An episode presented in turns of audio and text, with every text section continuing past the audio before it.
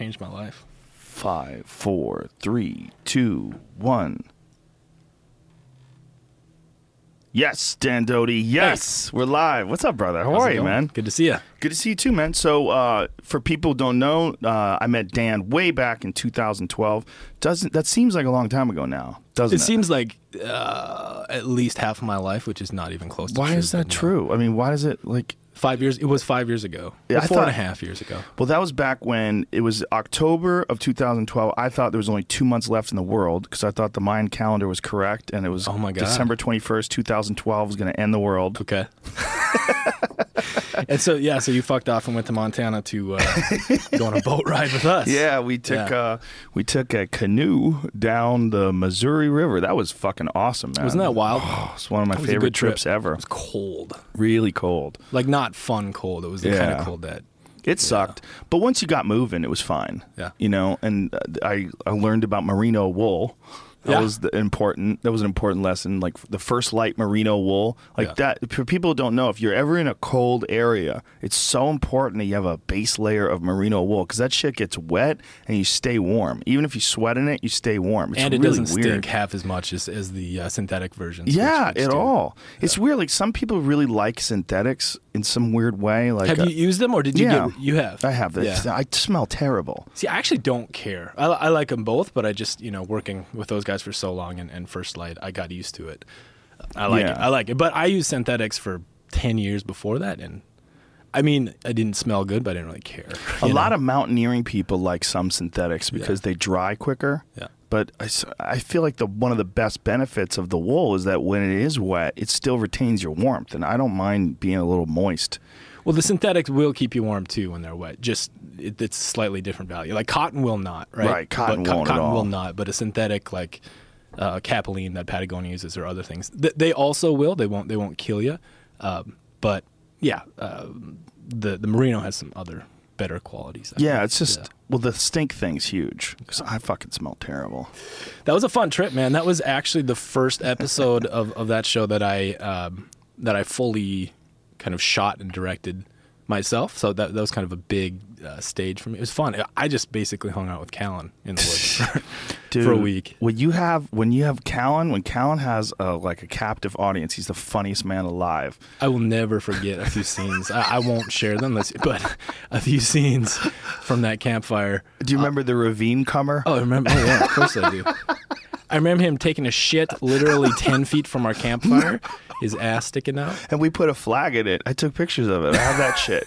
And we put an aluminum flag on it and stuck it in there. I've never touched another man's shit other than his.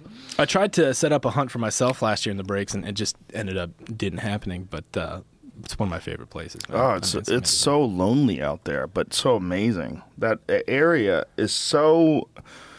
It's such a perfect place to introduce Callen and I to the Yeah. the world of hunting. Yeah. because it's so wild. well, it's multifaceted too. You have a lot of history there. You have the, uh, you know, it's it's one of those areas where it's a complete wilderness experience because you're on the water, right? Yeah. We're not crossing roads. Like we got dropped off at the end of a road and floated to basically the next road down the river, which is a big deal. We floated forty miles down Yeah. over the course of what was it, six days? Is I one think. are one of these bucks? Yeah, that one that right buck? there. That's Oh, the yeah. buck right there. Hey, buddy. Hey, fella. That's a different time. That was in Wisconsin. That was when we were in Wisconsin. That video that you just put up. But um, when we did do that, man, it was uh, that was where Lewis and Clark had made some stops on Oh, their yeah. expedition. Yeah.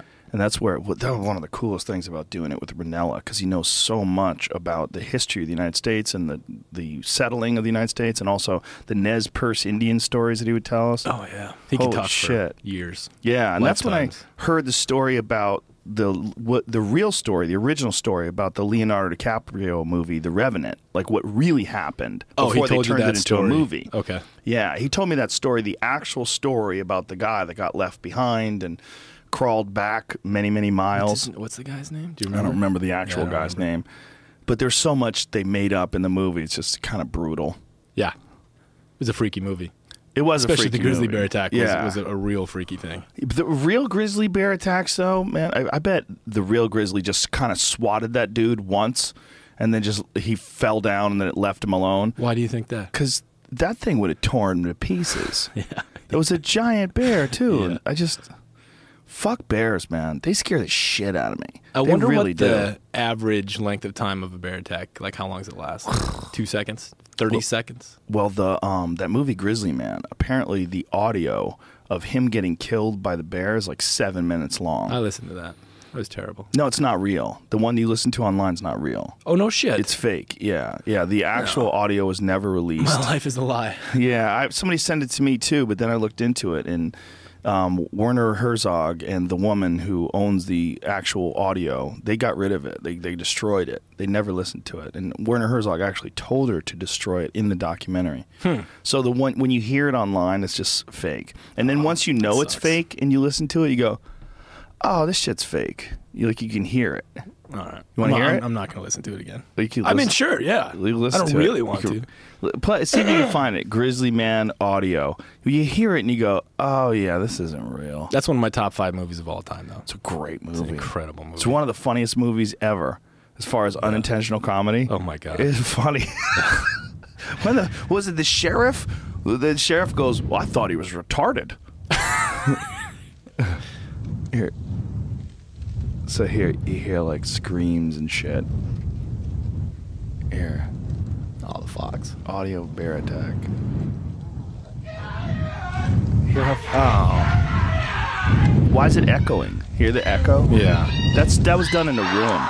All these these voices. These supposed to be. Man. it's supposed to be in the woods. Oh, okay. yeah. Yeah, it's not the way. These that audio is uh, unquestionably done in a room somewhere. Oh. See Yeah. how it's No, I resonating? get it. Yeah, no, it's totally. fake. Of course. See now you know. Those motherfuckers, they got us. Do you think they benefited from creating that? Probably, yeah. Like somebody- some money? Yeah, somebody Yeah. probably put up some YouTube ads and made some cash. All right. It's entirely possible. Or they just did it for fun. It sounded like people were having a good time. Like as the guy's yelling, it sounds like you can almost kind of like hear in his yells like, "Holy shit, someone's gonna believe this. This is so ridiculous." Yeah. But it supposedly lasted seven minutes because Well, the bear well, just was there- started eating them. Wait. So what's that? Where's that stat? That's not from like the real No, the audio. last actual the audio. actual audio. Yeah. Seven minutes. Because long. the bear's Okay. not trying to kill him. Yeah. It's just eating him. Yeah. Because bears apparently, well, I've seen bears kill moose in videos, and they just start eating them. They don't kill them Right first. away. They Yeah, I know wolves do down. too. Wolves do too. They just eat right away. They start right at the back end and start Just start chowing. eating you. Yeah. They don't. They don't bother. They don't have the decency. Like at least a mountain lion kills you. You know, cats kill you. Yeah. Bears and wolves, they just eat you. Yeah, I guess they just don't need to. They don't need to incapacitate you. I mean, Why? you're there. Well, I, I think it's also a thing with omnivores. Omnivores, I think, don't have that instinct to instantly kill. Oh, that's interesting. Yeah, but that doesn't make that. sense though. My theory sucks because of wolves. Because wolves, Yeah, right. Wolves are break carnivores. that. Yeah, so maybe it's uh, interesting. Yeah, I don't know. I mean, they they do that because they have to, right? Like that's how they, they take they take down a running animal. That's how a wolf kills. they snap at the legs, right? Yeah, and then they just uh, it's the easiest, softest part of the Yeah. animal. They just start eating on the back end. I was listening to a podcast today about wolves in Idaho, where they were talking about how when you go deep into the backcountry where people can't get to, or where it's mm-hmm. very difficult, really rocky terrain, the wolves are just running rampant out there. They just have so many wolves there. You ever seen one in the wild? No, should put that on your list. I actually did see one in Alberta, I uh-huh. think, but it was at twilight, and it was dog sized, and it ran across the road, and it was a little too big to be a coyote sure. in my mind. But I thought I saw a wolf for like two seconds, and it was a squirrel. So take that with a grain of thought. Was- I've seen a couple. The the most memorable we were we were in a, a valley in Alaska, and it was dusk, and uh, you know just two massive mountain ranges on each side, and uh, I don't know, it might have been Janis. Somebody yelled, and somebody spotted one across the river, and we went and looked at it, and it was it was man, my my memory is failing. It was either pure white. I think it was pure white. And it just, I swear to God, it shone. I, I, it just like emanated light, and it was the most like regal, beautiful, just like perfect, perfect. And it just sort of trotted along the river and disappeared back in the woods. And they're amazing ah, no, it's incredible. I was thinking about this morning uh, on, on a hike here. I was looking for mountain lion tracks, but you know the sign at the trailhead says, you know, gives you warning about mountain lions. They're out here for sure. Yeah. I never really. Um, I don't know. The only thing that ever gives me pause in the woods is is a grizzly because you know Steve and I we got charged that once, and ever since that happened, my uh, bear radar is more intense. Yeah. Well, it's just such a freaky animal. Yeah. When you see what a grizzly really is, essentially a thousand pound giant wild dog. Have you seen those in the wild yourself yet? Grizzly? Yeah. No, never seen a grizzly. Yeah. Not in the wild. Yeah. I've seen them, you know, live in a sanctuary, and I've seen a lot of. Oh no, I did see a grizzly. I saw a small grizzly in Alberta uh, last year. Yeah, Okay. but it wasn't that big. It was like maybe six and a half, seven feet. It was From a- a stand, were you pretty close? yeah, it was very close. It was like thirty or forty yards from us. Yeah. Yeah, but it took off pretty quick. But it wasn't a grizzly. Like they had some trail cam photos of like fucking tankers. Mm-hmm. They were goddamn VW buses. This was like a juvenile. So it was pro- like I said, probably like six and a half feet or something like that. Which So where, is, where I live in Bozeman, so it's literally a line right where we are. So south of us is the Gallatin Range and the Madison Range, just full, full of grizzlies. yeah. But just north of town, there's the Bridger Range and a couple other ranges too. And for whatever reason, that is an impasse to the population of bears. Why is more that? or less? Do they have any idea? I, I mean, it might be um, just physicality. It might be actually, you know, Steve Rinella would be the one to. I th- I've heard him talk about this. He would know exactly, but it's either a physical impasse or it's it's the human, uh, the proximity to humans of the of the town and all this. But the way that it relates is that you know if I'm going to go hiking with my little baby boy, I choose to go north, Right. Just just because you know Yeah. I, I don't think I would have always thought that way, and, and I carry bear spray usually. I you don't carry a pistol? I don't. I probably will in the future. You just know that- because That but- guy, he was from Bozeman that got attacked last Yeah. year. Yeah. He got tore up, man. That was horrific. Oh yeah. With his, his scalp is hanging off his head while he's making the video. it was a gnarly and video. he wasn't hunting. He was just hiking. He was scouting, and um, he used bear spray, and it didn't work. It was a sow with her cubs. yeah. And so that's about I don't know 50 miles from where I live is where he got hit. 60 miles, something like that. So close. Yeah. Jesus.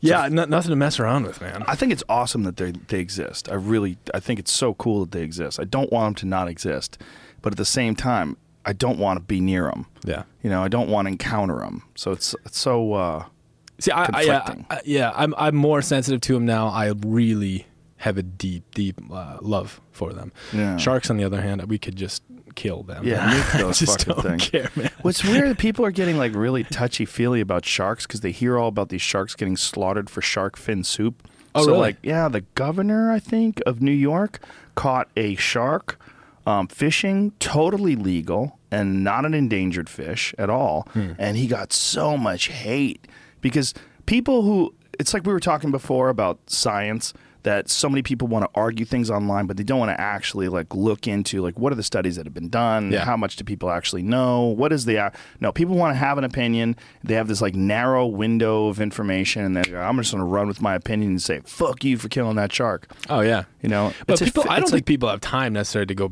investigate everything they have an opinion about. no you know, no, which is an don't. issue. no but they do have time to tweet about it yeah. get mad at the governor was it the Absolutely they do. governor or was it the mayor of new york that that got in trouble for the shark well he didn't get in trouble because what he did was totally legal and they cooked it and mako shark is delicious Oh, it tastes like shark's some of the best. I've ever had. Yeah, Yeah. in Puerto Rico, they serve they serve shark everywhere. Like you go to a, a food stand, they fry shark, put it on a stick. It's It's a fish. I mean, it's an ocean. It's Yeah. an ocean out there. It is. New York governor sparks anger after killing threatened shark, but it's not threatened. That's not true. Why does it say threatened shark? That's not a threatened animal. Thresher shark. Yeah, I don't I don't think that. But it said threatened, right? it said thresher. Did it say in the the headline? Oh, threatened. Oh yeah. It said threatened. I don't think that's true. I do not think that's a threatened animal.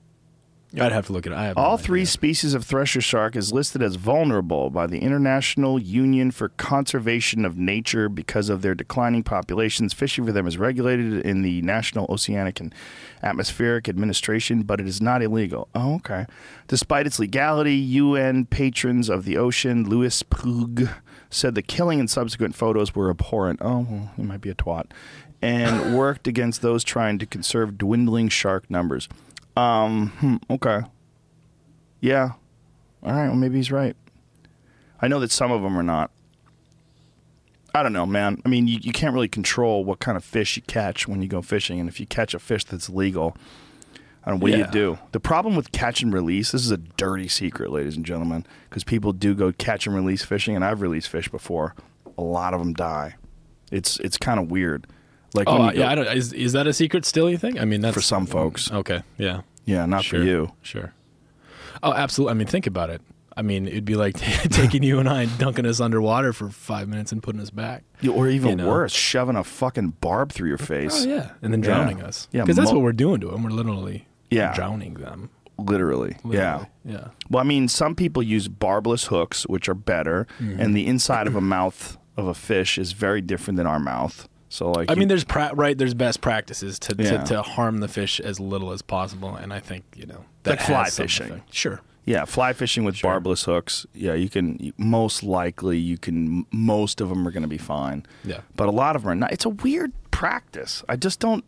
I don't. To putting them back. Yeah. Yeah. Well, it just yeah. I'm I'm not a I'm not a catch and release fish, fisherman. I'm not even a huge fisherman. I love to eat it. I love to go to Alaska, catch a buttload of fish, come home and eat it for the rest of the year. I need to go halibut fishing. yes, you do. You haven't done that yet? No, Yeah. no. I love Yeah. how I've gone fluke fishing. I've caught flounder before, which are little, little baby halibuts, but and Yeah. they're delicious. But halibut is supposed to be like one of the most delicious fish to catch and then cook like right away. Oh, it's amazing. I mean, I, it's um, it's one of those real fleshy white fish, kind of like grouper, you know, grouper. Mm-hmm. Um, and uh, yeah, like chunks of halibut deep fried, like like well coated and deep fried. It, it- the the thing about halibut, if you overcook it though, it's like chewing on a sock. It just gets tough real fast, and maybe that's true of, of other white flesh fish like that too. But no, it's delicious. It's not the most exciting to catch. Well, they're giant doors. It's yeah, like exactly. you caught a door. yeah, yeah. You just like hauling up this heavy ass. They're so alien looking too, with two Yeah. eyes on one side of their head, and they flatten out at the bottom of the ocean. You know that their eye migrates, right? Really? they start swimming up and down, eyes on each side, and then start a p- part of their uh, maturation process is they flip over.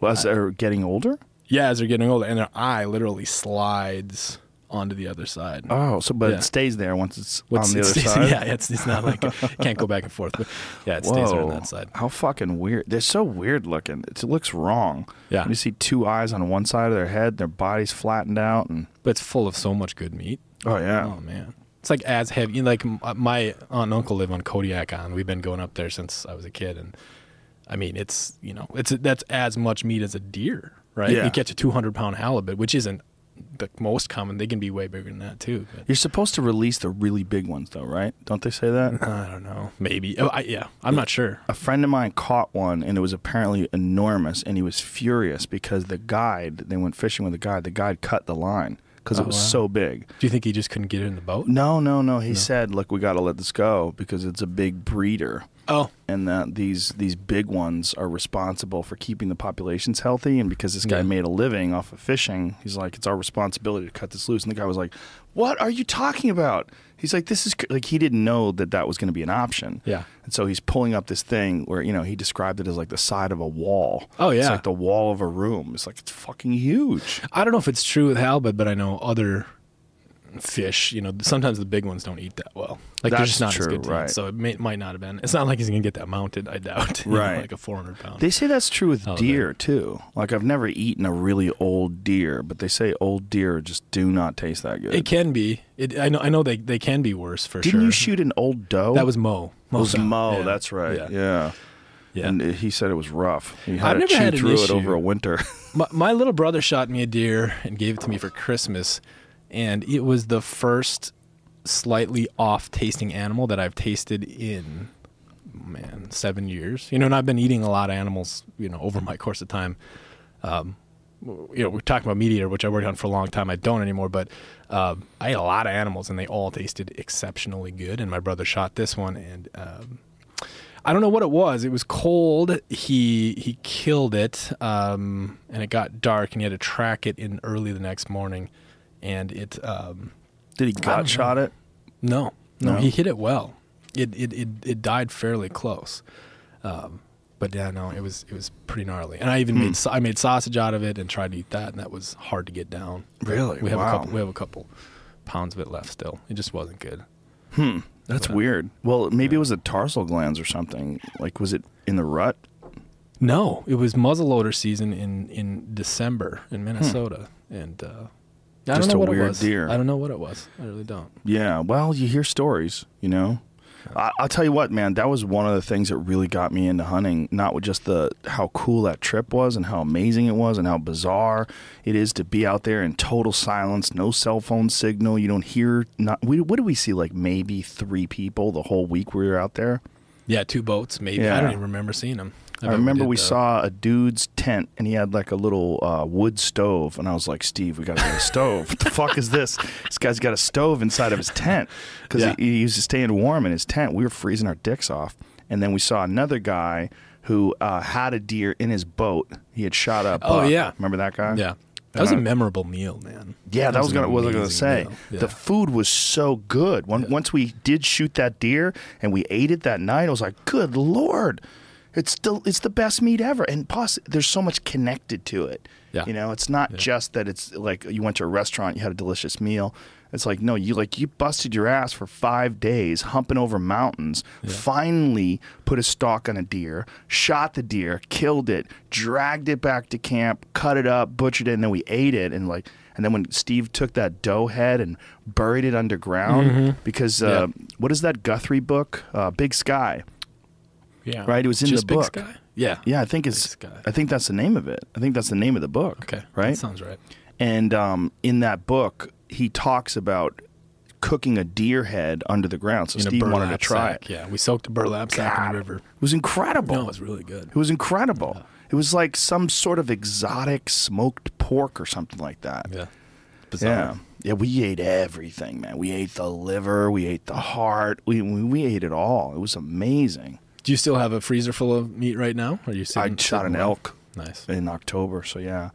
And I, I had shot a deer in November, but I ate that deer pretty quick. Yeah, I had a dud of a season last year, and Did so ya? this year, for the first time in a long time, I've been eating more, you know, local pork and beef, and I'm just so sick of it, man. I can't It's wait. I can't wait until this fall again. And no, When are you going back home? Back home from here, Yeah. I'm going home um, a week from two weeks from yesterday. I have two commercial freezers in the back. I could hook you up. yeah. Yeah. I'm gonna turn it don't know if- down. I don't know how I'm- you I'm get it beggar, back to man. you. How could you get it back? Um, let me think about it. I can I can go buy a cooler or something. Go We'll buy figure- a small Yeti or We'll something. figure something out. We'll Yeah. get you some. I have one of those Yeti hoppers at home. I could give you that. That makes me really proud that like you know I was there the first time you hunted. Now you're Yeah. gonna hook me up with meat. Hell yeah, man! That's, awesome. That's good stuff. I live off it now. I don't buy meat anymore unless I go to a restaurant. It's Yeah. very rare that I go to a store like a butcher shop and buy meat unless there's something I'm preparing. It's just not as good. It's just actually not as good. Beef Well- or I, I find that it's It's I- different. It tastes like a soft, lazy animal. It's Yeah. weird. Like when you eat a steak, like from a butcher shop. I mean, they taste good. They still taste good, but it tastes like like this soft, almost sick thing. Like there's a difference between grass-fed beef, and that's one of the things that I noticed. Like way back in the day when I first started uh, learning about grass-fed beef, I'm like, well, what is the difference? And people explain to you, oh, there's a difference in the fatty acids, and what's what's healthier about it is these animals are not supposed to be eating grain, and when they Yeah. eat grain, it's bad for their body, and that's why they're so fat. And the marbling is actually them being incredibly unhealthy. I'm like, huh. Okay, so I'm gonna try some grass-fed meat. And it was so expensive, and then it was a small, like they're smaller, like the steaks are small, and it's a darker meat. I'm like, hmm. And then I remember eating it, thinking, wow, this tastes really different. Yeah. it does. Like a grass-fed steak tastes different than a grain-fed steak. They look different when you lay them out side by side. oh yeah. But then you take those and then you put an elk steak next to it, and you go, okay, that's the real meat, man. Yeah. That's what you're supposed to be eating. You're supposed to be eating that deep, dark red meat that you you eat it and you just want to run through a fucking wall. Oh, yeah. It's like it's got energy in it. Like it it fe- it makes your body feel different when you eat it. So what is what do you think that is? What is is that is that a, a psychological thing? Do you think that it's actually biological in the meat? It is better. There's something in there more for you. How do you how do you make sense of that for yourself? I have uh, a terrible unscientific theory. My unscientific theory is things that run fast are better for you. That's why fish is really good for you because it's hard to catch and they, Okay. they, they swim fast. Yeah. Deer are great, they run fast. Rabbits are great, they run fast. Cows just sort of wander around. Yeah. You know, they're just meandering and slow. I like your theory, but it makes sense that we have more cows because it's Yeah. just all right there. Corral those bitches. Well, you know, um, my buddy Adam lives in uh, Australia, Adam Greentree. And in Australia, they have wild cows, where cows at one time were domestic, Yeah. but they broke loose and they've been for many, many, many generations living wild. And they're extremely dangerous. Yeah.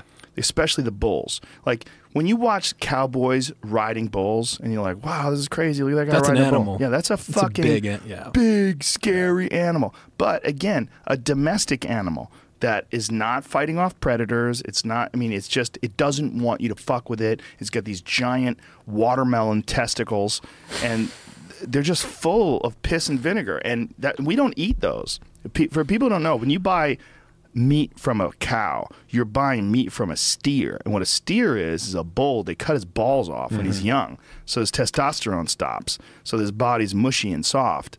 Yeah. But these bulls that Adam sees out in the, the bush in Australia are super aggressive and very dangerous. And one of his friends was torn apart by one, gored, like really Killed. badly. No, they oh, lived, he lived. but they had a med vac him to safety. It tore his guts open. And, uh, you know, he was, I don't even think he was hunting it. I think, like, he was just in the wrong place, the wrong time. They see you and they just fucking charge. Yeah. I mean, it's the reason why they have those goddamn giant horns. Yeah, what's the saying that uh, you cut you cut a, a male animal's balls off and they s- stop thinking about ass and starts thinking about grass. Right. So I mean, it's it's literal. you Yeah. know? They stop trying to get laid and they just eat. They just keep So eating. Yeah, and they just the lack of testosterone makes them soft and mushy.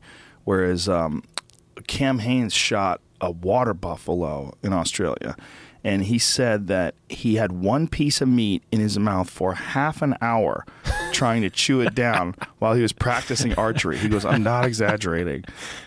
Chewed one piece of meat for a whole half hour. Just Yeah. chew, chew. What's it say about us though, or, or as as humans though? I mean, you could easily make a analogy there between cows and, a, and a wild animal and us.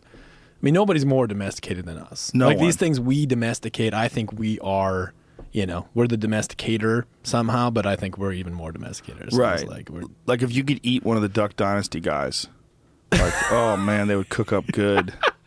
They'd be so what's saying that they're more. and Oh, oh, the- mushy and you know there would be so much flavoring and marbling. Plus, they probably eat a lot of sugar, so there's probably like a lot of like sweetness to the meat. Yeah. I'm not advocating Well, this, way. it depends what your tooth is, though. If you're used, to eating wild animals and you ate one of the Duck Dynasty guys, it would taste like shit. That's true. Right. That's true. But if you eat McDonald's, And ring dings. what's a ring? like what's this a ring ding? Like one of those little hostess Cake. things, this little chocolate covered, cream filled jammies. I might have to get one of those. I haven't had one of those. They're That's disgusting. They look great. You're like, oh, I'm gonna enjoy this. And then as soon as you eat it, you're like, what the fuck is wrong with me, man? Yeah. I Um, love just. I had some tacos. I got to town last night and uh, had to go to the first taqueria I saw. It was the best. We have legit Mexican my food in LA. The Montana does not have Mexican No, food. Not really, right? No. Not such good Mexican food, but Colorado has some really good Mexican food. It does. It does. Yeah. It it the the line of that I think stops at Colorado. Maybe Wyoming. I don't think has it, but north into Montana, you're you're in dead zone. well, where you So- are is amazing, though. It's worth it. You could take a trip for Mexican food because where, where Yeah. you are is like I feel like I mean I, sh- I, almost feel like I shouldn't say this on the podcast because I don't want anybody moving to Bozeman. It's already so on all of the list. It's everybody. I mean, it's Yeah. the cat's out of the bag. It's not. I you're, know. not you're, you're not spilling the beans here. I know, but I mean, it really is a special place. It's the people are so nice. Yeah. They're not dumb either. It's not like uneducated. No, no, no. It's actually that county has the highest uh, percentage of PhDs in America. What? Bozeman. Really? Yeah, look it up. Fact. Wow. Yeah. It's a highly educated population. But it's also not like Boulder, where they're like, "Oh my God, save the butterfly."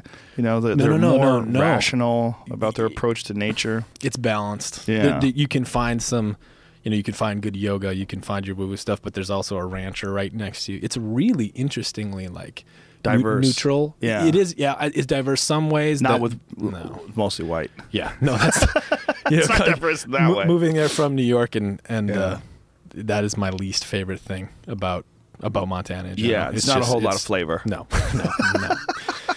but there's so many good things about it. and the the landscape, like what you get to see when you're there. It's just stunning. And the access to the land is is the huge. It's a huge thing too. I mean, I'm in Bozeman from my house, in I don't know how many in five, four different directions, three different directions. You can be at a trail in 15 minutes. Yeah. and it's just and it's just endless. You know, you can get on a trail right outside. out- outside man, I can't talk. right outside of Bozeman, and you can go if you wanted to for days through the Yellowstone ecosystem south. Yeah. and just keep going and keep going and keep going. I mean, it it connects you to I mean, real big wilderness. The kind the kind that you can I mean, in Alaska you find it even bigger, but I think in the lower 48 um yeah, it's unparalleled, man. Yeah, It's- in the lower incredible. 48 is about it's about as wild as it gets. And that leads me to what I want to bring up to you today because I saw this today where Trump is is is challenging some of the protection of certain national monuments and some public lands today. It was something that came out like I told you fuckers. I knew this was coming. There were so many people that were telling me that hmm. Trump is going to protect our public lands cuz his son is a hunter and like listen man, that guy worships money. And Yeah. there, there's money to be made in delisting these public. Look at this. Trump order could roll back public land protections from three presidents. This is He's going to have a shitstorm on his hands though, man. Play play I this so we could hear exactly what he says. of America's natural resources. And I can tell you, the group that's in here right now, they're really doing the job. Right, Lisa? They're doing a good job? Uh, we're going to take care of Alaska, too. Don't worry about it. and they protect the ability of the people to access and utilize the land which truly belongs to them and belongs to all of us. Secretary Ryan Zinke is doing an incredible job, and he never overlooks the details. He's a detail person. Soon after he was confirmed, we had a snowstorm, big one. And he was out there on the steps of the Lincoln Memorial shoveling the snow all by himself. And he's a strong guy. He did a good job. What the fuck He am I listening to? He did a very, to? very good job. But He's we're so proud weird. of him. In the first 100 days, we've taken historic action to eliminate wasteful regulations. They're being eliminated like nobody's ever seen before. There's never been anything like it. Sometimes I look at some of the things I'm signing, I say, maybe people won't like it, but I'm doing the right thing. What the hell? This is so weird that that's a president. Like the way he communicates. Did you see when he he just pinned a purple heart? Jesus. he just pinned a purple heart on, on a returned vet. A guy lost his leg. It just happened the last couple of days. It's the most No. awkward and the weirdest. It is the weirdest single thing I've ever watched on a screen. His his body language and his um, what he does. It's bizarre. He's an It's- odd it's, guy. It's really bizarre. Man. What does it say there in terms of like what the uh, actual rollbacks mean and what the, the issue is? Here, let's go large. Or- order which Trump signed, the Interior Department could lead to the reshaping of 24 national monuments, including the Grand Canyon, Parashant National Monument, Grand Staircase, Escalante National Monument, and the Basin Range National Monument, as well as a host of Pacific Ocean monuments, including the World War II Valor and the Pacific National Monument. Though Interior Secretary Ryan Zinke cast the move as a way to include local voices in the decision to designate monuments, the review of the Antiquities Act, which was first signed by President Teddy Roosevelt in 1906, stands in stark relief to years of bipartisan work at conserving lands. Wow. The move comes after Western Republican lawmakers, including Utah Senator Orrin Hatch, complained that Obama overused the law to overprotect land. How the fuck do you overprotect land? You kind of protect it, but don't overprotect it, bro. I don't know, man. It's just weird. I, Committed I think the worry is the worry is going to be that this would be the beginning of a of a larger pattern. Yeah, it's a right? slippery Yeah, slope. Yeah. Well, I, what I wanted to, I mean, what you know about, and what I think most people don't when you talk about this, the, the vast majority of the people in this country live in these uh, communities and cities and towns and, you know, even small towns. They, they don't understand how much of this land that we live in is just this incredible, Yeah. bizarre uh, experiment in like the people having the the, the actual American people owning this incredible swath of public land. Yeah. I mean, it's it's wild. Like what you're talking about. Like you can walk for days and days into that stuff. Yeah, I think they don't know that it exists necessarily, and I think even to me, more importantly, they don't understand the impact that that actually has on people and what it actually means to be able to be part of something like that. It's it's a really deep, important thing, and I think that people just. You know, you get your postcard uh, tourists, and, and you say, "Oh, I love the national forest. I love the national parks, and let's drive around and take pictures." And that's great. That's fine. There's a big industry there. It's very helpful to the economy, and uh, but there's something way deeper too that Yeah. that brings a lot of people, um, and I would even say culturally something really deep there that we shouldn't be fucking with. No. we just shouldn't be messing with it. Well, it's been there for a hundred years, a hundred and ten years. It's you know Teddy the Roosevelt- conservation part Yeah. of it, yeah, absolutely. course, but right? the land itself has been there way longer, and Right. that's you know sort of like the deep time part of that is what really interests me, is because you know you step out into that in the right context, and, and you're all of a sudden, you know, you're. Uh, you're playing with something way bigger and more powerful and more impactful by just being part of a landscape that's Yeah, you know but you're right yeah the, the conservation thing is is present and real and uh, the i grew up in minnesota and north dakota and my my first wilderness trip was in the boundary waters of northern minnesota. It's this million acre million acre wilderness of lakes that are interconnected by trails. And you can go out for weeks at a time and canoe across a lake and then carry your boat to the next lake. And there's campsites and it's just it's paradise. It's where i fell in love with the idea of wilderness. Uh, it's actually where i fell in love with my first, the first lady that I fell in love with at the same time. I mean, I was on a church trip. Oh no. Yeah, and uh, but you know, so what I you know what I'm saying as far as it's shaping people and its importance. I mean, that first trip into the wilderness changed my life. Like, and that's a that's a pretty mild way of saying it. It it it shaped who I am all the way. Well, that gets us to what you're doing now because you you stopped working for 0.0 and we talked about on the last podcast that you had done a lot of these wilderness therapy trips. Yeah. Where you take like troubled kids that have lost their way and their parents don't know what the fuck to do and Yeah. you would take them out into the woods and live with these kids for months. Yeah, for a long time. yeah, Which is crazy Yeah. to think about like that but makes sense. Like just the 5 days that I was out there or 6 days or whatever when I first went to Montana with you guys changed the way I thought about wilderness mm. because I really had never been. I mean, I'd kind of been to like wooded areas. right. You know what I'm saying? But I, I maybe I went to Yellowstone when I was a kid, but I didn't really remember it. It's a different thing, man. And then we went to Alaska, right? And that was to to me, that's another level of I should have listened we- to you on that trip. You were like, "Fuck that place. We shouldn't go to that place." Sure, it was uncomfortable, but um, I'm glad we went though. well, now. yeah, in retrospect, right? I mean, and I'm glad you went just because of the level of uh, how deep out we are. Yeah. I mean, I mean, you know, the, the the Missouri breaks in Montana, you're out there, but in in this spot in on in Southeast Alaska, we were really out there. And you can feel it in the air. Well, I There's thought about something too once when I fell. Yeah. I fell off of this like six foot drop. I slipped and just and luckily I just Yeah. landed good. But I was like, man, you could fuck yourself up up here. Yeah. And not be able to get out of here. Uh-huh. Like especially if you do a solo trip. Oh yeah, No bueno. No, totally. Yeah. yeah. I'm addicted to that that feeling. Yeah. that sort of immense kind of it takes you over you are so tiny you are not you know you're not in charge anymore it doesn't And, care uh, about you. no. That's the thing. Like the thing about like Prince of Wales is this solitude, this sadness that's beautiful. It's really weird. It's a weird feeling that you get where you just Yeah. like it.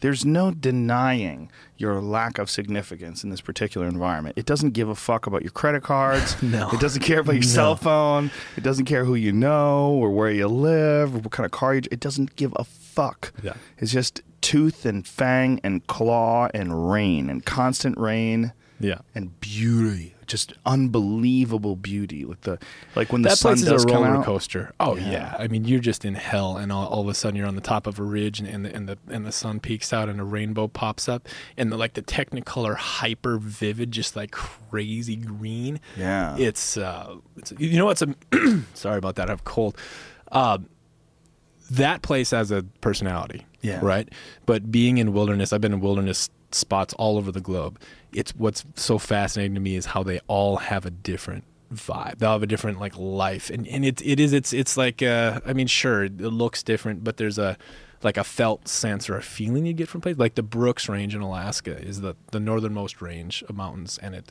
runs east and west, and then above it is the Arctic um, the Arctic Plain and then the Arctic Ocean. There is something about being up there, and especially I think in the summer when when the sun doesn't really go down it is it is it feels like being on a different planet but oh man i don't know if i have the words to describe it but yeah man i mean and that's what i said i'm addicted to. I'm i am and i you know i moved to montana for professional reasons but then also because it's where i wanted to live. And so i get out hiking all the time. You know i train i, I hike with that's kind of how i stay fit.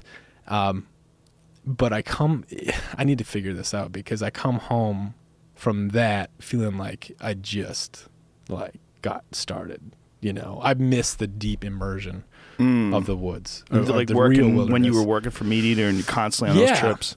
Or Yeah. yeah. any time that I spent over, I think there's something that happens after, you know, it depends on how long. Like the longest I've stayed out at a time is forty some days, um, but there's something that happens. I don't know, a day, two days, three days, five days in, where you really just kind of let go of the regular. You know, I, I don't know. I, I think it's actually physiological, some of it, but whatever. It could be just psychological too but something shifts you know when you do a real expedition when you do a real thing where you're not your brain's not half stuck back in all the other stuff and uh, so yeah i go hiking and i love it you know all the time and we get out in the woods but it just doesn't really do it for me i, f- I feel kind of unfulfilled That's interesting. Yeah. So you you just got so addicted to being out there completely disconnected that you when you go on the hike, you know you could always just make it back to town a couple hours. oh yeah it's just like a little i'm trying to think of like an, an analogy but it would be like uh little taste. Yeah, it would be like maybe um, like a five minute porn session versus a week long like lovemaking session that of your dreams, right? Just like a little, uh, yeah, a little teaser. Just not as fun. Do you do you plan on staying there? Is that I think so. Yeah, I mean, we think about. We definitely won't move back east. We would either move somewhere out here or stay there. it gets cold as fuck in the winter though, right? It does. Yeah, not not that cold actually. No? Like not compared to where I grew up. In Minnesota it gets really cold for a long time. Yeah. And Montana where we're at used to do that, but um, Global warming. something Yeah. something it's different this year was pretty mild the year before was really really mild you know like 35 average temperature Really? That's Yeah. it? yeah it's not that bad Oh, I thought it was like 35 below. no you go northern montana uh, up in the highline area it'll start to you know more of a deep freeze a lot more wind bozeman's kind of a nice little protected we should stop talking about bozeman so people you're right, you're right, we I'm telling you, we're gonna yeah get people into it. It's um well, just another fact on that. It is the I think the third fastest growing county in the in the states right now. Wow. So Well, it makes sense. When I was there, we, we went there. We took the family there last summer. I was like, this place is magic. It's so pretty. I got a couple other spots though that I'm saving. Oh, yeah? myself. Don't tell anybody. No, I'm not gonna. Um, when you were in the Brooks Range, did you put uh, like uh, masks on to go to sleep? Those you know those sleeping masks. They say that that's the move. A t-shirt. Yeah, yeah. I just use a t-shirt. Just cover your eyes. Yeah. Yeah, they say you have to because if you just try to like sleep, you'll wake up a couple hours later and be all bewildered. Oh yeah. No, it's weird. It's weird. It's it's one. It's cool. It's a very. It's a perception changing thing to go up there and watch the sun literally just kind of like you know kiss the horizon and then just keep going. And Yeah, I went to. Anchorage a couple of years ago in the summer. We were there in July. Me and my friend Ari went fishing up there. We did some shows up there, and uh, it was weird. It was like two o'clock in the morning. It was light out. And we are like, "What in the fuck is this like?" Hmm. And the people are cool as shit. That's another place. There's Yeah. something about like those people, like Alaska, even more extreme because something about those people that they deal with nature in a way that everybody else just doesn't. Oh yeah. Well, they have yeah all the time. Yeah. Weather, weather's gnarly. I mean, you can't walk out your house for more than ten miles before you have a you know giant massive in front of you. A big, Yeah. big peak. The ocean's right there. Yeah. Yeah. Yeah. I mean, Anchorage is a it's a weird place too. I love It's- it. Yeah. It's really interesting too because you think of it as like a bunch of like lumberjacks and fishermen and weirdos and like people trying to run from the law or something like that. And you get there and there's like hunk free equality. There was a bunch of people with gay rights signs and people beeping their horns as they drove by. I'm like, oh, this is not what you think it is. No. Craft breweries and Yeah. really good restaurants. I'm like, oh, okay, this is. It's not. It's not like Hicks. I feel like it has a little bit of flavor of the Pacific Northwest of Seattle and Portland, Mm-hmm. but then then a, a big dose of weird too. Yeah, a lot of Yeah, weird, a lot of a lot of extreme. Yeah. Know, I mean, these are these are people that are they're that's this is where they're going to live and die. Yeah. And you know, there's grizzly bears everywhere. A lot of Minnesotans and, and folks from where I grew up, there's there's a big connection. A lot of people move up to have moved up to Alaska. So I like I said, I grew up going up there fairly regularly in the summer. Who did you say lives that you know that lives on My da- Kodiak Island? My dad's sister Oh. and her family. That's a scary place. Those bears are fucking giant. yeah, yeah, they are. Aren't they the biggest brown bears in the world?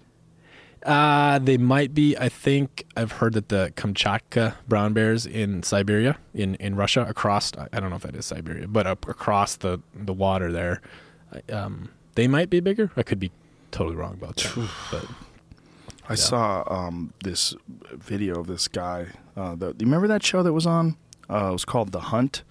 It was um, a show that it, it was interesting because um, James Hetfield of Metallica was the narrator of it. Right. And people were so angry at him for narrating this thing that they were uh, talking about boycotting Metallica when they played some music festival.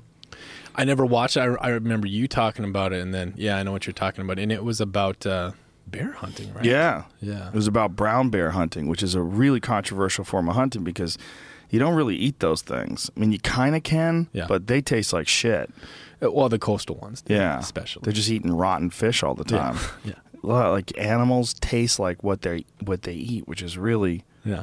I mean, it makes sense, but it seems pretty counterintuitive. You know? I dare Trump to try to take away some of those Alaskan wilderness areas, man. I mean, the I weird, just- the real worry is that he's going to let people drill in them and they're going to destroy something. Yeah. I mean, that's the real worry. The real worry is the reason why he's releasing or r- relaxing some of these regulations is that he wants to let industry get in there. Mm-hmm. And as soon as they start fracking and polluting wells and rivers, and it's just, it's fucking dangerous, man. It's just not, it's something that if they do fuck it up, it could be fucked up for a hundred generations. yeah. And- Did you ever live in New York City? Not in the city. I used to live Yeah. in New Rochelle, which is uh, right outside the Bronx. I lived there for seven years or so, and uh, if there if there wasn't the existence of Central Park, and I lived in Brooklyn, so Prospect Park, if those two green places didn't exist while I lived there, I would have probably lost my mind or just moved. Right?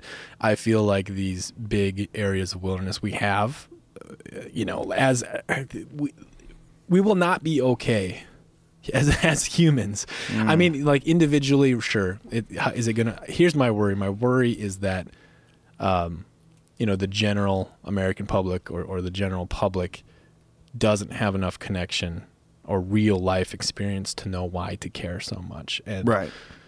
you know that's a big deal and it's um, i don't know there's a lot of different angles you could take on that there's the, there's so much but there's just something that uh, i wouldn't i wouldn't uh, i mean if it really gets intense i'm going to have to basically drop what i'm doing and do everything i can to to stop them from from harming these places I don't know what could be done. My my Yeah. real concern is not just this, what's going on now, but the future, and then also when you really consider it, overpopulation.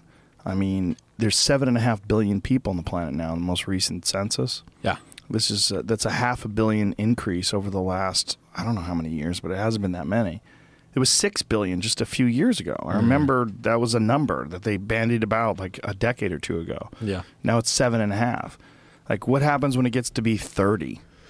Like, where are we going to put these motherfuckers? what is the carrying capacity there Of must the be planet? a number yeah It's weird. We're like rats on a sinking ship.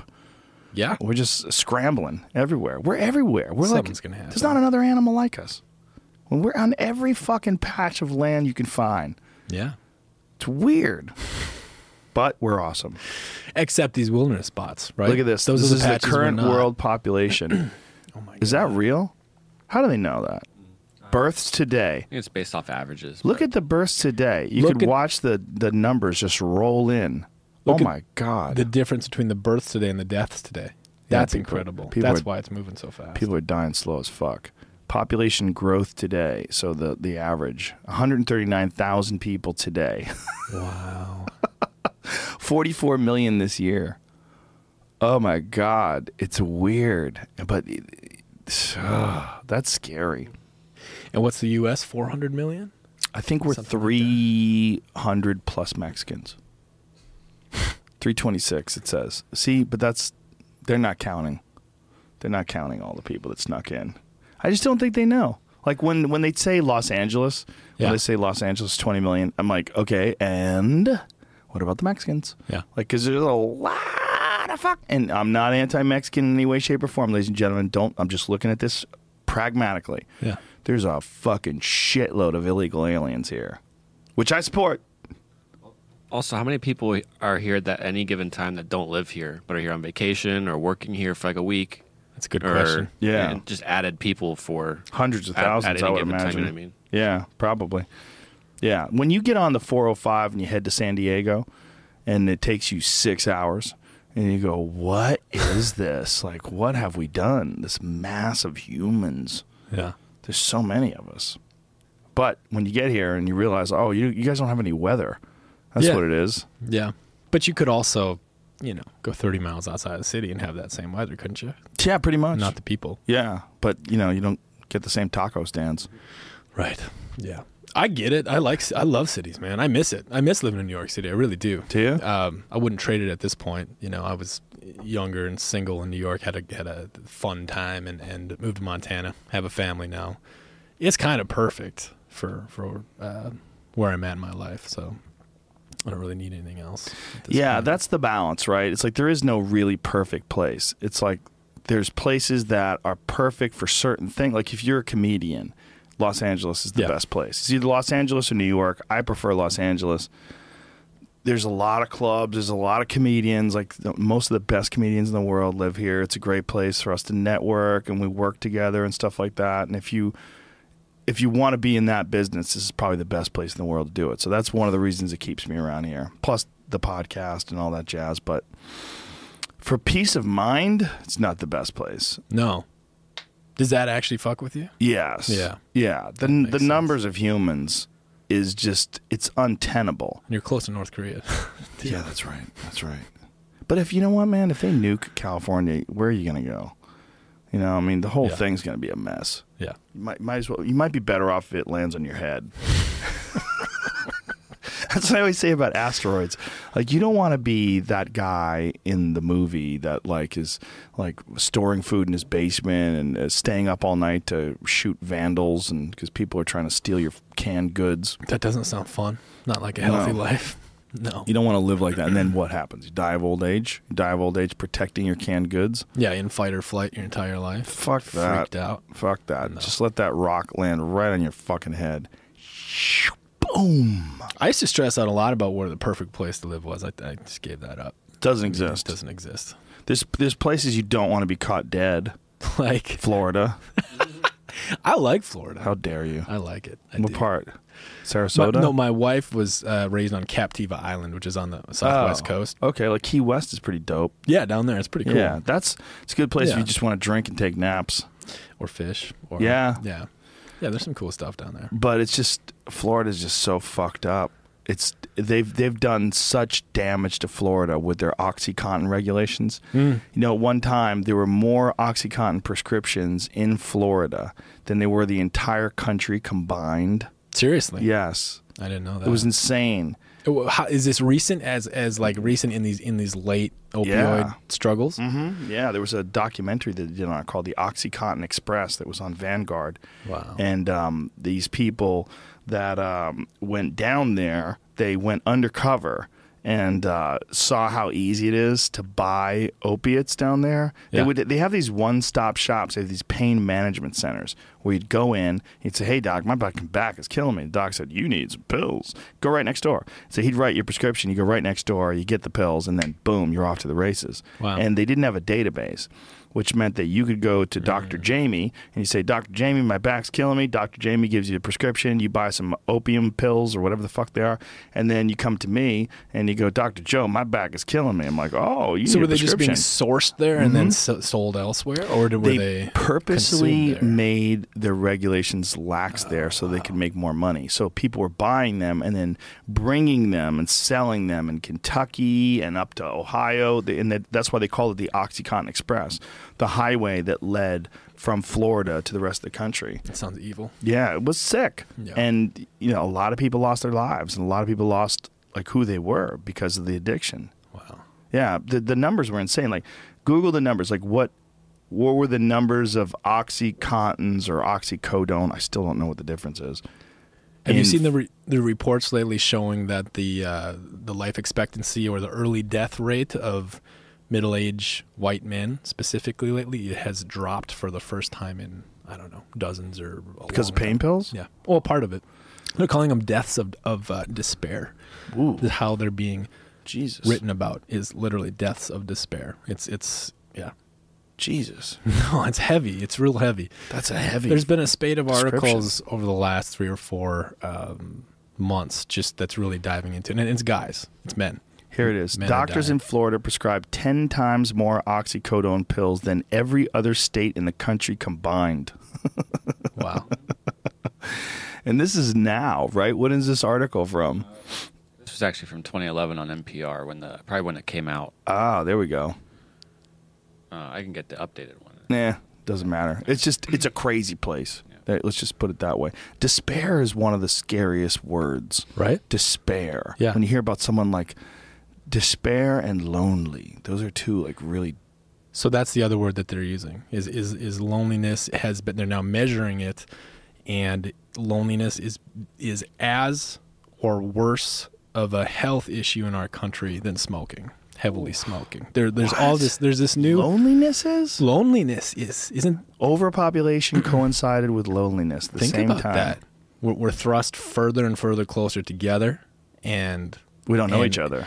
And we're more and more uh, disconnected and Yeah. lonely. And it's literally so. There's a whole new. Um, I don't know how new, but it's called interpersonal neurobiology, which is the science of our brain wiring and, and phys- physiological wiring on how we're. Um, yeah, this is one of the articles. Loneliness might be a bigger health risk than smoking or obesity. Whoa. That's dark, dude. It's dark, but you know, with the in my life, the experience I've had in my life, I'm when I read that, I'm like, of course, duh, yeah. duh. It makes sense. Yeah, we are a disconnected people. We are electronically, digitally connected in a crazy way, but in a human way, and it, it's killing. It literally is is harming us, and people are dying, and it's crazy. It's That crazy so stuff. Fascinating Yeah. that like feelings have an effect on your health. Like the feeling of loneliness, the feeling of despair. It's not like you could eat your vegetables, you can get your exercise in, and you if you feel despair and you feel loneliness,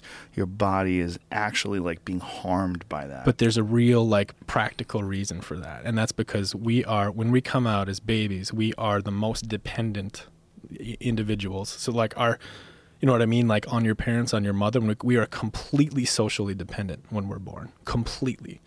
And so you know Abra- Maslow's hierarchy of needs. You ever heard of Mhm, that? So it's like, you know, to be okay, you have to take care of breathing and water and your basic functions. But there's there's been um, studies recently by these neurobiologists that are showing that these social needs are just as or even uh, like come before some of these physical needs. There's, there's it's it's crazy, man. And there's literally um, there's a book called Social by a guy named Matthew Lieberman. Like, you got to check it out. And so what they are finding is that there's like two uh, parts of our operating brain, and this is you know going to be me uh, paring it down, but one is the analytical thinking, deciding thing, and the other is this social awareness brain, which is always like always checking in on how am I in relation to others, and it's also the part of the brain that actually we can, you know, like the metacognitive part and the part that I can.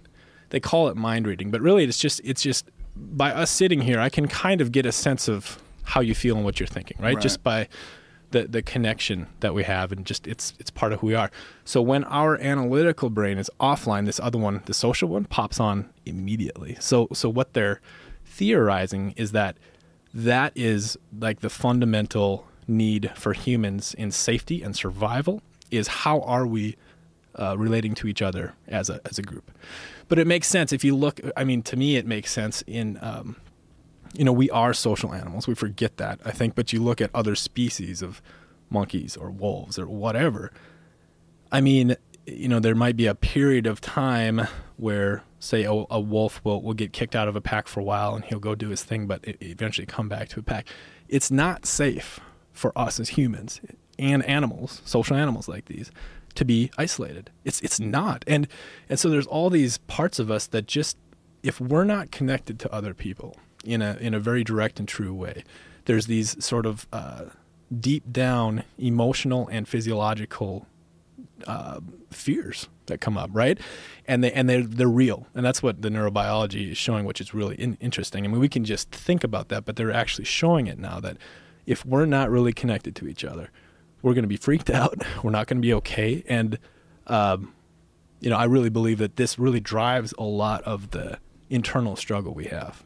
And we're really, and this is part of, you know, getting into it. That's part of my, what I'm trying to bring into the world and my platform now is, is just to, you know, stand up and say, hey, we need each other and we can do it. It's not, and for guys spe- specifically, right? It's such a mm. so- social stigma of ours right. to not be real or open or connected or vulnerable with guys, and uh, and it's uh, it's cool to see the science coming out because it's I have all this anecdotal evidence of being out the wood in the woods with kids or being in a in a men's group with guys or running a retreat or whatever this is of how powerful it is to like set down all of our differences and just be there with others. Yeah.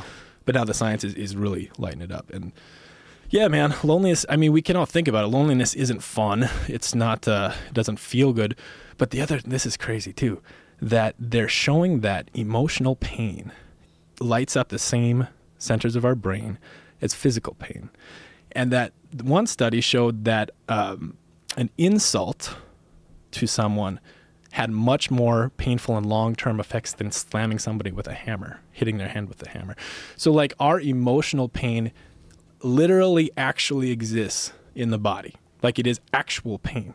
And the reason that it's so uncomfortable to feel our emotions, which it is, you know, I mean, it, I'll just say it is, is that it actually hurts. Like, actually hurts. I mean, and there's like, people say things like, you broke my heart or I'm dying of heartache or whatever, but the, the science is catching up and showing us that this pain is actual, it's real, and we're not addressing it. We're not even aware of it.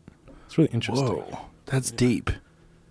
You know, it's interesting too because what, what, you're saying about us being disconnected and how unhealthy it is and how unhealthy loneliness is, it sort of confirms these ideas that I've always had that the human race itself is not like a group of individuals, but a superorganism, much like the human body is like the human body like requires all the bacteria in your gut all the skin flora all the different things that compose the actual physical structure of the human body whereas we think of it i think there's some nutty number of how much bacteria, how many bacteria cells are in your body versus how many human cells. Right, isn't that and crazy? it far outnumbers yeah. the human cells. Yeah. And it's just that we think of ourselves as I'm Mike and I put my shoes on and I go to work because I am Mike. And right. but Mike, you're a system. You're a system of individual organisms that are collectively keeping this whole thing alive. And when the imbalance is off, like when someone takes an antibiotic and it fucks up their gut flora, like literally you've like nuked a part of your civilization. Yeah, right. And, you know, to try to save something, like if you had some sort of a surgery and you're worried about an infection, which is kind of like an invading army coming in and taking yeah. over part of your leg that you haven't operated on. Like Yeah, or it'd be like slashing the tires of all of our transport system in the country. Like that's right. our gut. That's like yeah. what delivers things in in and out, right? Yeah, and even has an impact on your your health mentally. Oh, in terms of like how you feel and yeah. your you know depression. A lot of that is connected, le- legitimately connected to your diet yeah. and how that affects your gut flora, and it affects the way your body produces serotonin and dopamine and it's bananas, man. Oh yeah, no, I Here get it. it is. Scientists bust the myth that our bodies have more bacteria than human cells. Decades old assumption about microbiota revisited. Okay, what's the new? It's what's the new to data? One to one instead of ten oh, to one. so says. it's wow. you are as much Okay, so they used to say it was 10 to 1, but now it's 1 to 1. Okay. Wow, that's still crazy, man. That's still like you're half bacteria. Yeah. I like that analogy though of the body as, as like a, a civilization or whatever. I mean, th- think about if you're one of your, I don't know, one important neuron, one cell, neural cell or something, decided just to go rogue and not be in connection with the rest of you, right? I mean, Right. I don't. That wouldn't work so well, right? I don't, I don't. I don't know what would happen. Your body would probably get rid of it and get it out of there, or I don't know, maybe. Uh, so I'm just really reaching here, but it's some sort of rogue cell at that point, right? Like Yeah. a cancerous cell or something. It would probably be attacked. So, yeah, if you, I think that if you take that analogy, you know, our civilization here is we're hurting, Mm. we're really hurting because we're we're really not. You know, we are working together, obviously in practical ways. A lot of times, you know, work and commerce, and you know, the world is functioning. But I think on a like a health and fulfillment level, we're we're missing something pretty deeply. Yeah. You Well, know? also, like, uh, let's talk about people that are disconnected from actual humans, but connected to them in a cyber way. Yeah. Like, how many people are like really lonely in terms of like physical touch and communication with friends, and Yeah. but they sit in front of their computer all day and they interact with people online, which shows you like some of the most unhealthy communities you'll ever encounter are like online message boards and forums where Yeah. people are just anonymous and interacting with people without what we were talking about earlier. Like one of the reasons why I like to do podcast with a person in the room. I've only done one podcast ever through Skype, um, and that was with John Anthony West because he was living in New York and. He's this- really important Egyptologist, and I really wanted to talk to him. Was the only way I could get him to do it was to do it through Skype. So Yeah. I did one. I prefer to sit there with people because I want to look at them. I want to feel their energy. I want to. I feel like you and I doing this conversation, you get to understand each other. Totally. No, I get it, and I and I, I think I can hear it in your podcast too. And I think that uh, you know, and again, I, I'm not going to keep hitting the, the biology part, but there's uh, to me, I think that there it means I can sense that there's a something else in me is getting is triggered. Right? If we were just talking on the phone, there is something. Um, and it might be this other part of your brain, but it's lit up right now, right? Right. Because I can I can spatially, you know, see and feel where you are. We can we can uh, you know have Social eye contact cues, and all yeah, of that. All of that. Yeah, and it's it's that sense of connection. It's that real. Um, I think, and I think that is you know really apparent in your podcast is that you yeah you sit here and you really connect to somebody and just run with it. And I think that's uh, it's a big it's a big thing, man. I mean, I mean, I th- I think of like, um, so part part of what I do is is I help um, proliferate this idea of men's groups across the country where guys get together for exactly what we're talking about. It's just like, you know, the the intent of them is to um, get together to challenge and support each other's growth or personal growth, you know, and it's just a simple sort of protocol and a simple sort of um, uh, design or, or sort of it's there's a structure to it, but the whole point is is remedial in a sense. It's that you know our culture in general, but guys especially in our culture don't have um, this this unfettered place to really show up and actually connect with each other, and it's a scary thing. I mean, it's a it's it's um you know it's until now and, and still now, but hopefully not too long. I really like that stigma of not being connected is um it's a big deal, and and I think that back to the cyber thing that you're saying, like we can we can get that hit of serotonin by getting a like on Facebook or Instagram or whatever. We can get that, but that pale. I mean, I don't even want to make a comparison toward Mm-hmm. actually sitting sitting down with somebody and actually feeling and and experiencing them. Yeah. It's you can't make a comparison. No. It's not okay to me. It's not, I don't. Yeah, it's just It's- so I'm in a- different. I'm in a tricky position because I, I rely on social media to let people know that I have a podcast coming out. You know, like right before the podcast, I was like, "What's your Twitter?" So I could tweet it. Yeah. And then I also like to promote comedy dates and to let people know about cool shit that I find. Yeah. But the the interaction is so it's so weird. Like especially there's like a bunch of different kinds of interaction. Like Instagram is one of the weird ones because the cuntiest people all have blocked pages. Oh, yeah. It's like they're blocking don't look at me and they just say nasty shit to people but they have these blocked pages. It's Right. like but I think that that's it's so funny how that seems to be like it's so common but it makes sense. It's like they're blocked off Yeah. and they're attacking people and saying shitty things to people. And I'm not even talking about to me. I'm talking about like when I go to someone else's page and I read cunty things, I always go to that. I go, let's see if that guy's blocked. Yep, he's blocked. How funny. Like it's super common. It's like Yeah. this weird thing that people are doing with each other where it's not real interaction. And I feel like the people that are perpetrating it are extremely unhealthy, which is why they're saying such nasty, vicious shit in the first place. It's really, really odd. They're lonely. Yeah. No, I mean, or in know. some way, or disconnected, or disenfranchised, or they feel inferior. Yeah. And so they lash out and they want other people to feel the way they feel. And so one uh, what I feel when you say that, like one thing that's missing there is empathy. Yeah. In in that in that interact whatever that interaction is. Yeah. It's this removed story that you're making up some some like whatever you want the world to, you know you're you're Yeah. projecting your shit out into the world. You're not actually slowing down enough to you know you, can, you can sit here and give opinions or whatever all day long but you you know the no but to what you said though it is a weird position but i think the way that things are going so we we are using these tools the social media to connect us and to get messages out.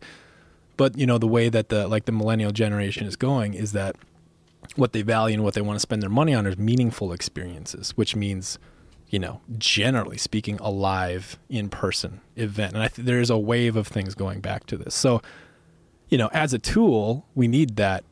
I mean this is amazing. You know this this platform this podcast you have that touching so many people or just twitter whatever it is. But then it can be you know used for incredible good to bring people together i think and then and then so what's missing in that in that social media interaction uh, i don't know maybe it balances out maybe it doesn't i, I don't really know It's a message in a bottle. You just got to make Yeah. sure it's a good message. You Yeah. know, you're not gonna, you're not, you have to like be cognizantly aware. I think of how other people are going to receive it, without actually getting that Mm-hmm. reception back from them.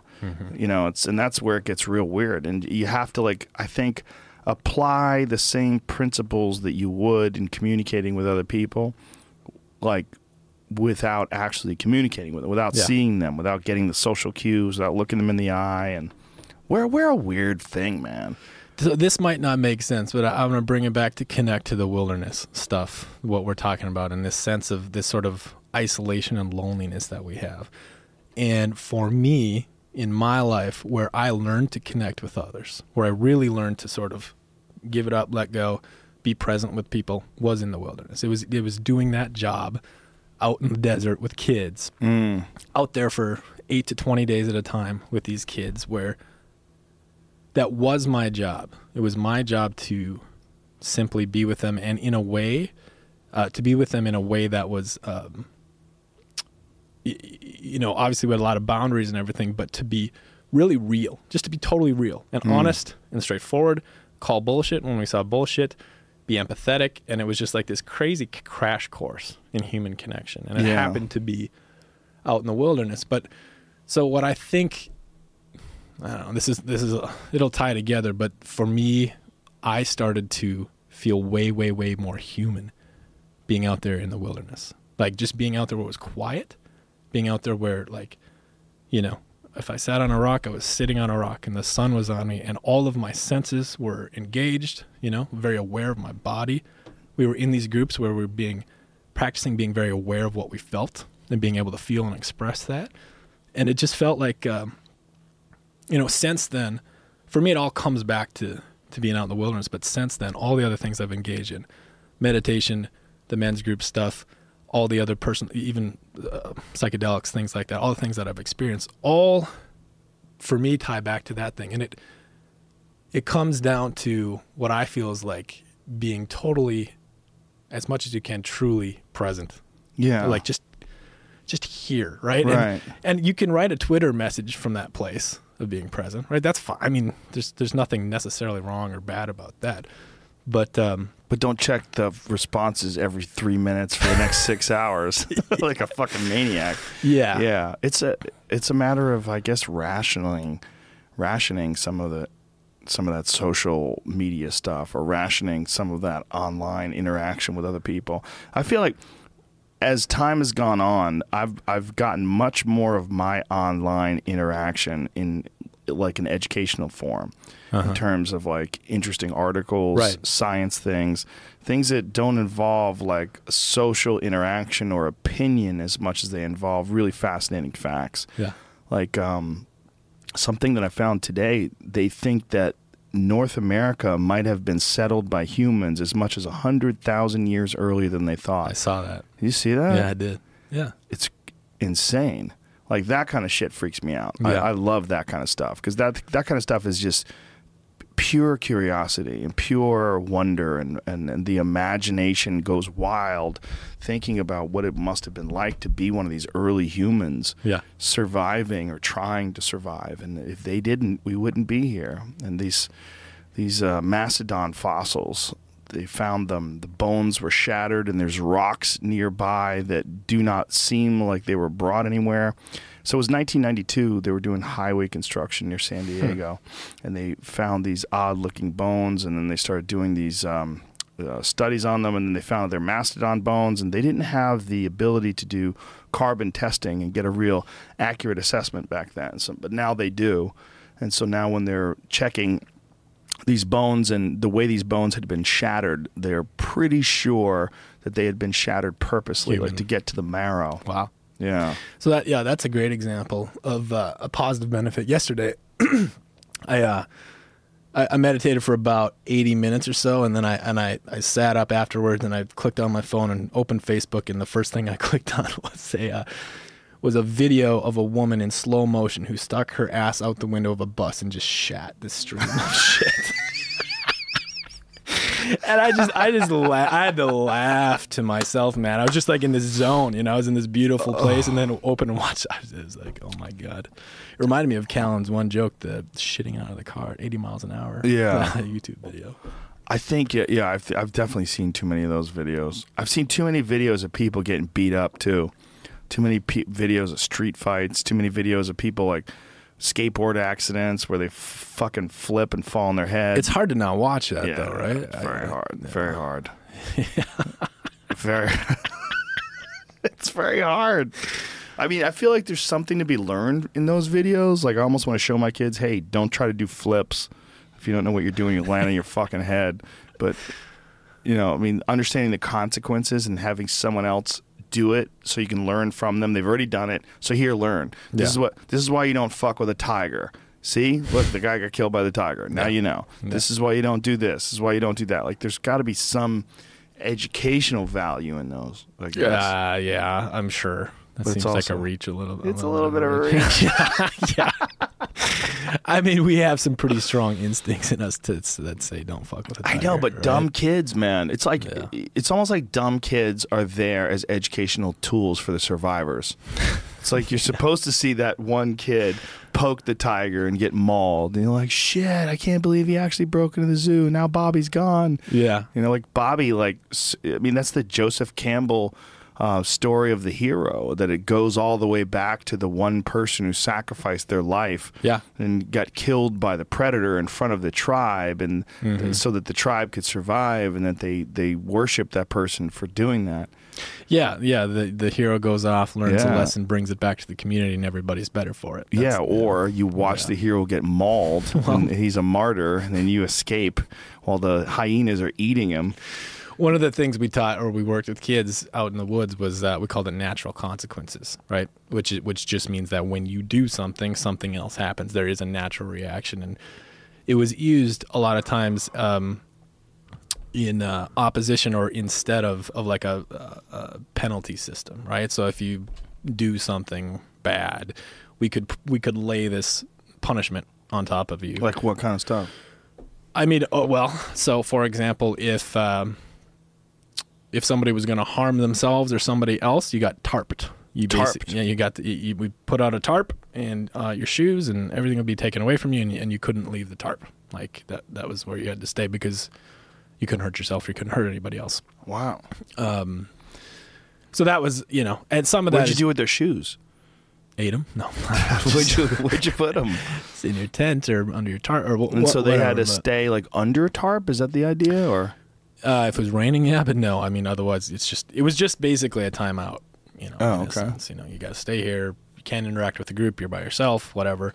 Uh, that's actually not the best example, but uh, I'll just use so if you swore you could, some programs would, you know, maybe have a point system. You get penalized 10 For curse points or- words? yeah, yeah. I mean that That wasn't. seems a little silly. yeah, it wasn't really upheld. I'm, I'm reaching for a good example here.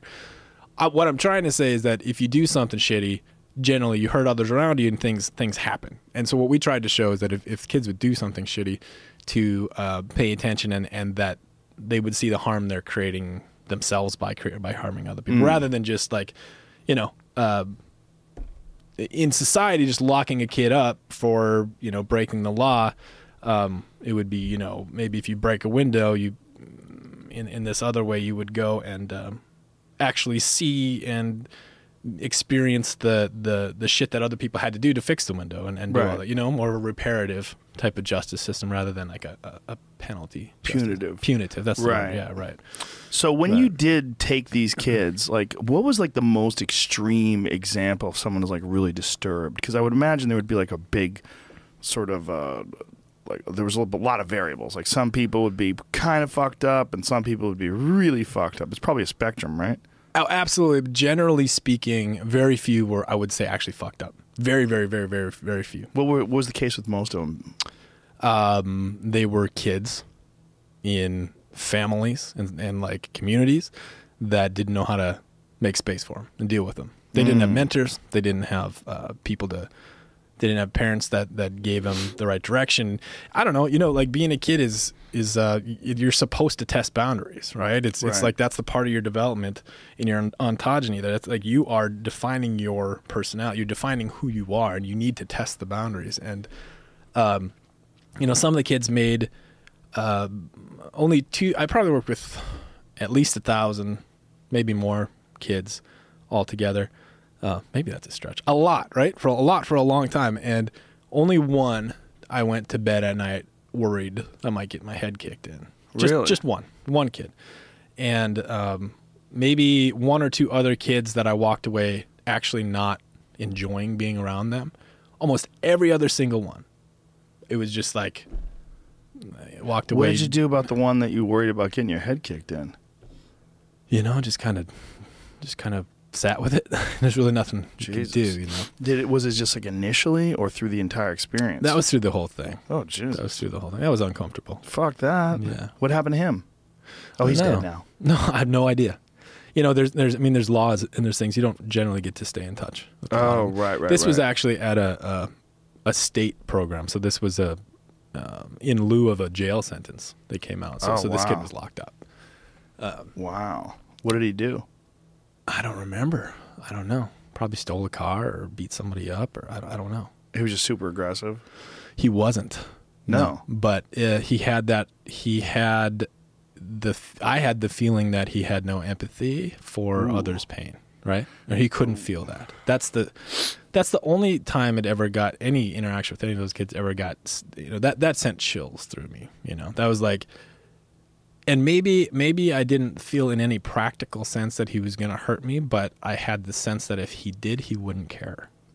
Right? Oh wow. because there wasn't that connection. The same thing we're talking about in a sense. Like that's the thing. Get dropped in a in a group of eight boys or young men, and um, it was so funny. Like uh, you could, you know, we worked with therapists. We had therapists come and all this stuff, but all like the fundamental thing I took away from that experience was that. In order for these for these guys to grow up and sort of move on and get going in their lives, you know what they needed was just somebody like me to just to, just to show up. Like it's Right. really not complicated, right? yeah. And and so just let them air things out and talk about better ways to do things and sort of get some perspective. Now, you know, we maybe talked about this last time, but then they'd go home and not necessarily have that support anymore and be back in their old uh, arena where where um, you know their old friends and their old family dynamic and all that. And it, and it you know it's hard. It's a it's a hard way. And so I left that whole experience just feeling very strongly that a we can as a community and society do just way better with some simple simple changes. We, we can do better at raising our boys. We just can because I've done it. When you have someone that has no empathy, though, what can be done to instill empathy in someone who lacks it, if anything? So I don't know, you know, if, if you go on that far end of the spectrum where there's nothing, I don't know. And I don't know if that's possible, but I do know that it's a muscle we can practice. I mean, Empathy is something that we that we can get better at and that we can pay more attention to. when that's you for find sure. a fucked up young kid without empathy, like how what what sort of motivation do they have to gain empathy if they feel like no one has shown it towards them or I don't know what so that's that's it that's it right? Yeah. so the motivation that you I believe you could show is for them to if they could let you caring about them really in. Mm. if they could really feel cared about. And what's incredibly sad but real is that i think some people you know grow up in a, in a their brains develop. They develop as humans where they don't have that. And so the actual wiring the actual state to, to to receive that isn't there. I think that that is possible to gain, and you know, there's been what is that? A child called It. You know, have you heard of that book? It's a- yeah, yeah. I mean, I think it's possible in the much in the less extreme cases. Um, I mean, in a sense that that's kind of a lot of what I do is help uh, guys become more empathetic, and the not just for the benefit of others, There's right? a- for the benefit of themselves. The, the reason why I brought this up there's a Yeah. podcast um, on Radiolab about Bernie Madoff. Okay. and um, where this guy contacted Bernie Madoff. He sent him letters, and then finally Bernie Madoff called him, and they did this interview together. Where the way it works in prison, I guess, at least the prison where Bernie Madoff is, you get 15 minutes to talk on the phone, and then you have to wait 15 minutes before you could talk again, and then 15 minutes again. And so they, this is how they did the interview, like 15 minutes on, 15 minutes off, 15, and after a while, he sort of gained his trust and he went deep into how this whole deception started and how Bernie Madoff, if you don't know the whole story, Bernie Madoff is the guy who had this gigantic Ponzi scheme and stole billions of dollars from people. And Yeah. it's called Ponzi Supernova, is the uh, Radiolab episode. Wow. And uh, one of the things that was the most chilling was how little empathy he had towards the people that he ripped off, Right. whose lives had been destroyed. His son committed suicide. Um, uh, people like literally went from having all of this money to being so broke they were like dumpster diving. And he I didn't mean, care. He didn't give a fuck. Yeah. I mean, he he he had no empathy, Yeah. and he's a monster. I mean, Yeah. it's it's re- it's really interesting to see like this guy's reaction to Bernie Madoff's lack of empathy and Yeah. realizing somewhere along the line, like, oh, this guy does not care. That was one of the things that the investigators had said about him that it didn't seem to bother him at all that he had done this to these people. That what what bothered him was that he had gotten caught Mm-hmm. but it didn't bother him that these people had been devastated. What bothered him was like that people had made money weren't giving that money back. Like he'd Wow. called one guy and told him the guy had made like nine billion dollars. He was worth nine billion dollars rather. Seven billion of it had come from Bernie Madoff's Ponzi scheme. And he told him he had to give that seven billion dollars back. The guy had a heart attack, drowned in his pool. Oh my god. Which is kind of hilarious because like, you can't live with two billion. Yeah. I Yeah. guess. Well, maybe it's not liquid. Maybe he couldn't give back the seven billion. Maybe it was impossible. It was tied up in real estate and holdings and this and that and the other thing. But Isn't it amazing that one person's reality could? I just I would love to step into his head for a second, wouldn't you? The, to Bernie Madoff, just to see what it felt like. I Mm. Right. think that'd be very helpful to be able to step into that because just to see, I can't picture it. Yeah. I just can't picture it. Well, I could also couldn't picture not being able to live with two billion dollars either. Like what? What is it? I, it's that that weirdness of the game, right? Is like Yeah. you, you score hundred points, you want to score a thousand points. Score a thousand, you want to score a million. Score a million, you want to score a billion. It's like you never stop, and people never they never achieve peace. Like that's what I always used to say about Bill Gates. Like, why the fuck is Bill Gates still working? Yeah, like you'd, right. you'd hear about him being the richest, and now he's not.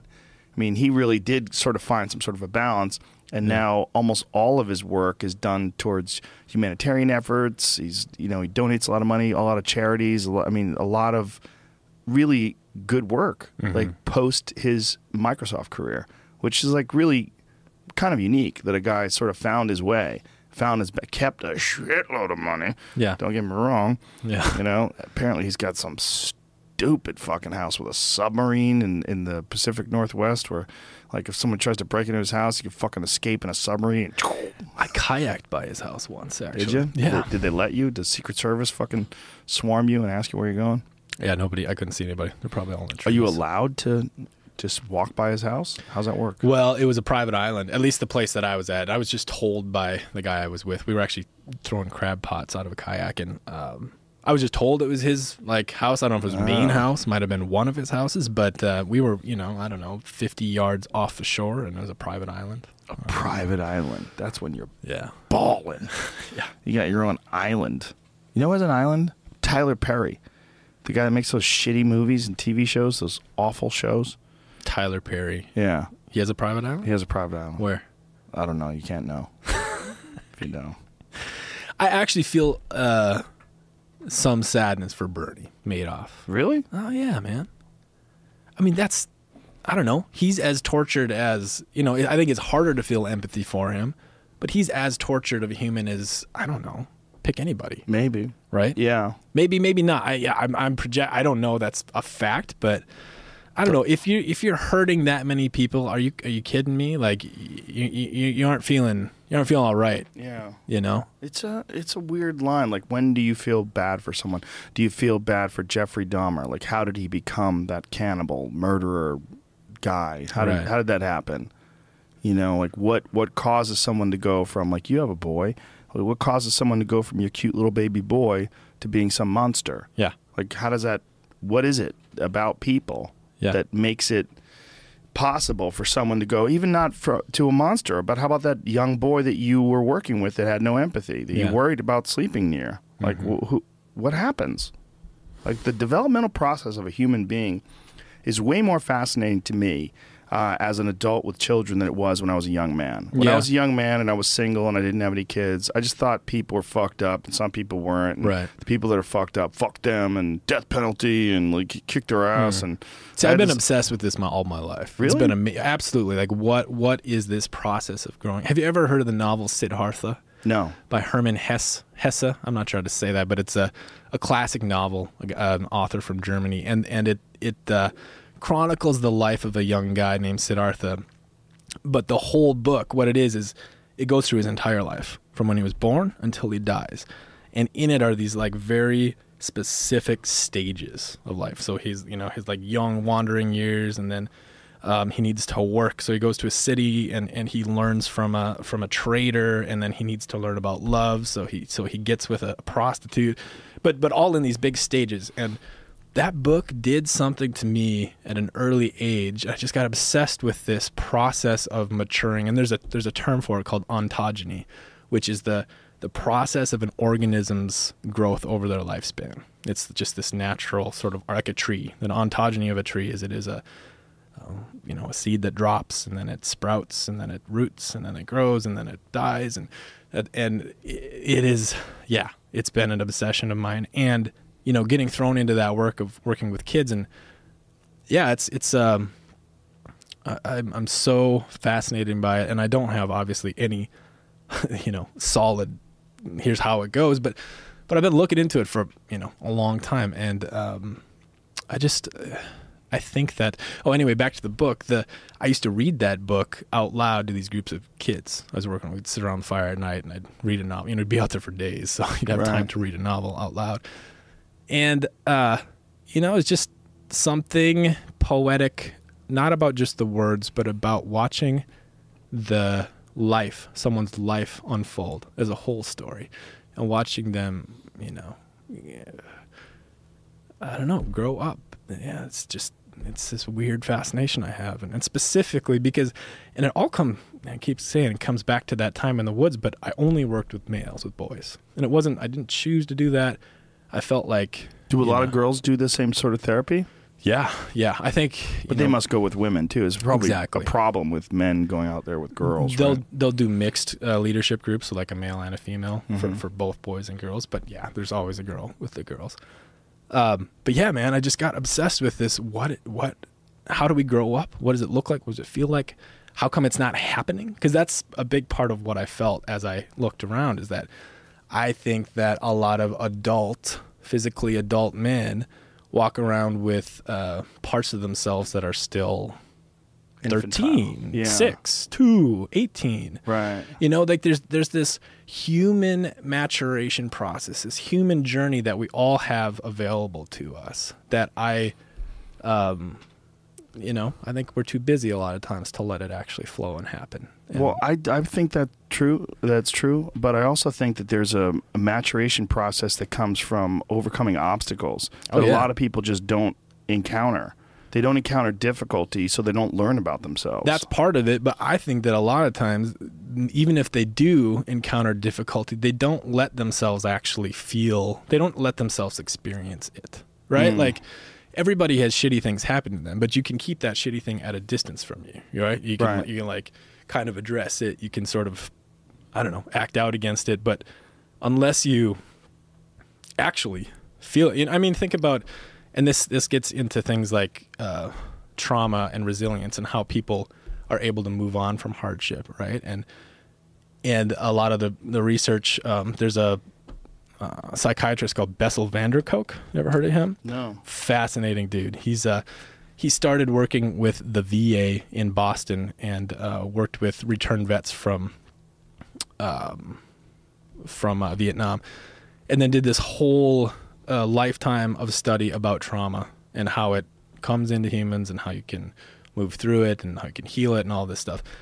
And um it it just it, it basically comes down to uh, being able like to be more resilient to be able to get over things so say death in the family or an attack or an assault or whatever whatever that trauma could be that if you don't allow the body and the your system to actually go through feel and process what's going on. You, you lock it up. You lock it up. You, you like y- it uh, and it it doesn't I I mean it's almost like it gets implanted in you somewhere and then it just like this Festers. festers. And it's Mm. and the cool thing is is that the you know the, the the science now is is showing the the very specifics of this. It's not just i mean it's still theory right? But it's um so i feel like i got off what, what we were talking about there. Um but yeah i i feel like like you said being able to overcome things of course absolutely. And part of that is just to me um, again speaking more f- from a male perspective here but part of that and i think a lot of what our culture says is okay is let's uh, horse our way through this right? Let's force a let's push harder. Let's let's conquer our fears and our feelings let's let's not address it let's just push right run through the wall Right. basically Or take antidepressants. well, well, right. So that's Yeah. that's the thing. Then there's this other whole way to to get through hardship, which is by actually surrendering to it and letting your this like brilliant system that we have as humans to process it and and get through it. Right. It's, Right. and and that's that's a way to wholeness and, and, and health in some ways. Right? I think they're both important. I mean, like, yeah, you need to be able to, uh, you know, ignore the pain and, and power your way up that mountain or, or save somebody that's getting hurt or whatever. And then there's this other part I think that needs to be in balance, which is um, accepting what's happening and uh, getting through. I, I, yeah, just a way to accept what's happening and let your body do what it needs to do. Well, I also think there's an extreme lack of discipline that a lot of people have, and that Yeah. discipline, a lot of it comes from overcoming difficult obstacles and understanding the work that's required to get things done, Mm. making these little leaps and bounds, making these improvements in your life, getting better at things. I think those things are really critical to the human mind. yeah. I think the mind has desires, and one of the big desires is it has a desire for improvement Yeah. and a desire to achieve goals. And there's a lot of people that these goals are laid out by other people. These goals are like graduating from third grade, graduating from fourth grade, a lot of shit that you don't want to do. So these goals are meaningless to you. So you never feel like you've accomplished anything that you actually want to do. And next thing you know, you're a 35 year old man working for an insurance company. You don't want to be there. Yeah. And you don't have any real part of you that you've nurtured. You've just sort of plugged you into these other weird shapes and conformed to them, and then you just want to go fucking crazy. And probably bitched about it all the way along. the way, Probably, right? yeah. You probably complained, and you're Yeah. annoying, and you're a whiny little twat, and you're out there just Yeah. clogging up the freeway, beeping Yeah. at people and giving them the finger. I mean, that's a lot of humans that you run into. That's a lot of, it's a lot of this life. So yeah, and that points directly to what you know I do and what I'm building is is that so you take eight of those guys and you set up a room and you say, all right, in this space right here, fuck all that. We're going to be actually honest and say what we're feeling, but maybe can't even really access. So like all that frustration, all that shit, or, or whatever, it could be anything. That's so hard for people to do, right? Like, what what kind of techniques do you employ to get someone, like, say, if you got some guy who's closed off and has been bullshitting his way through Yeah.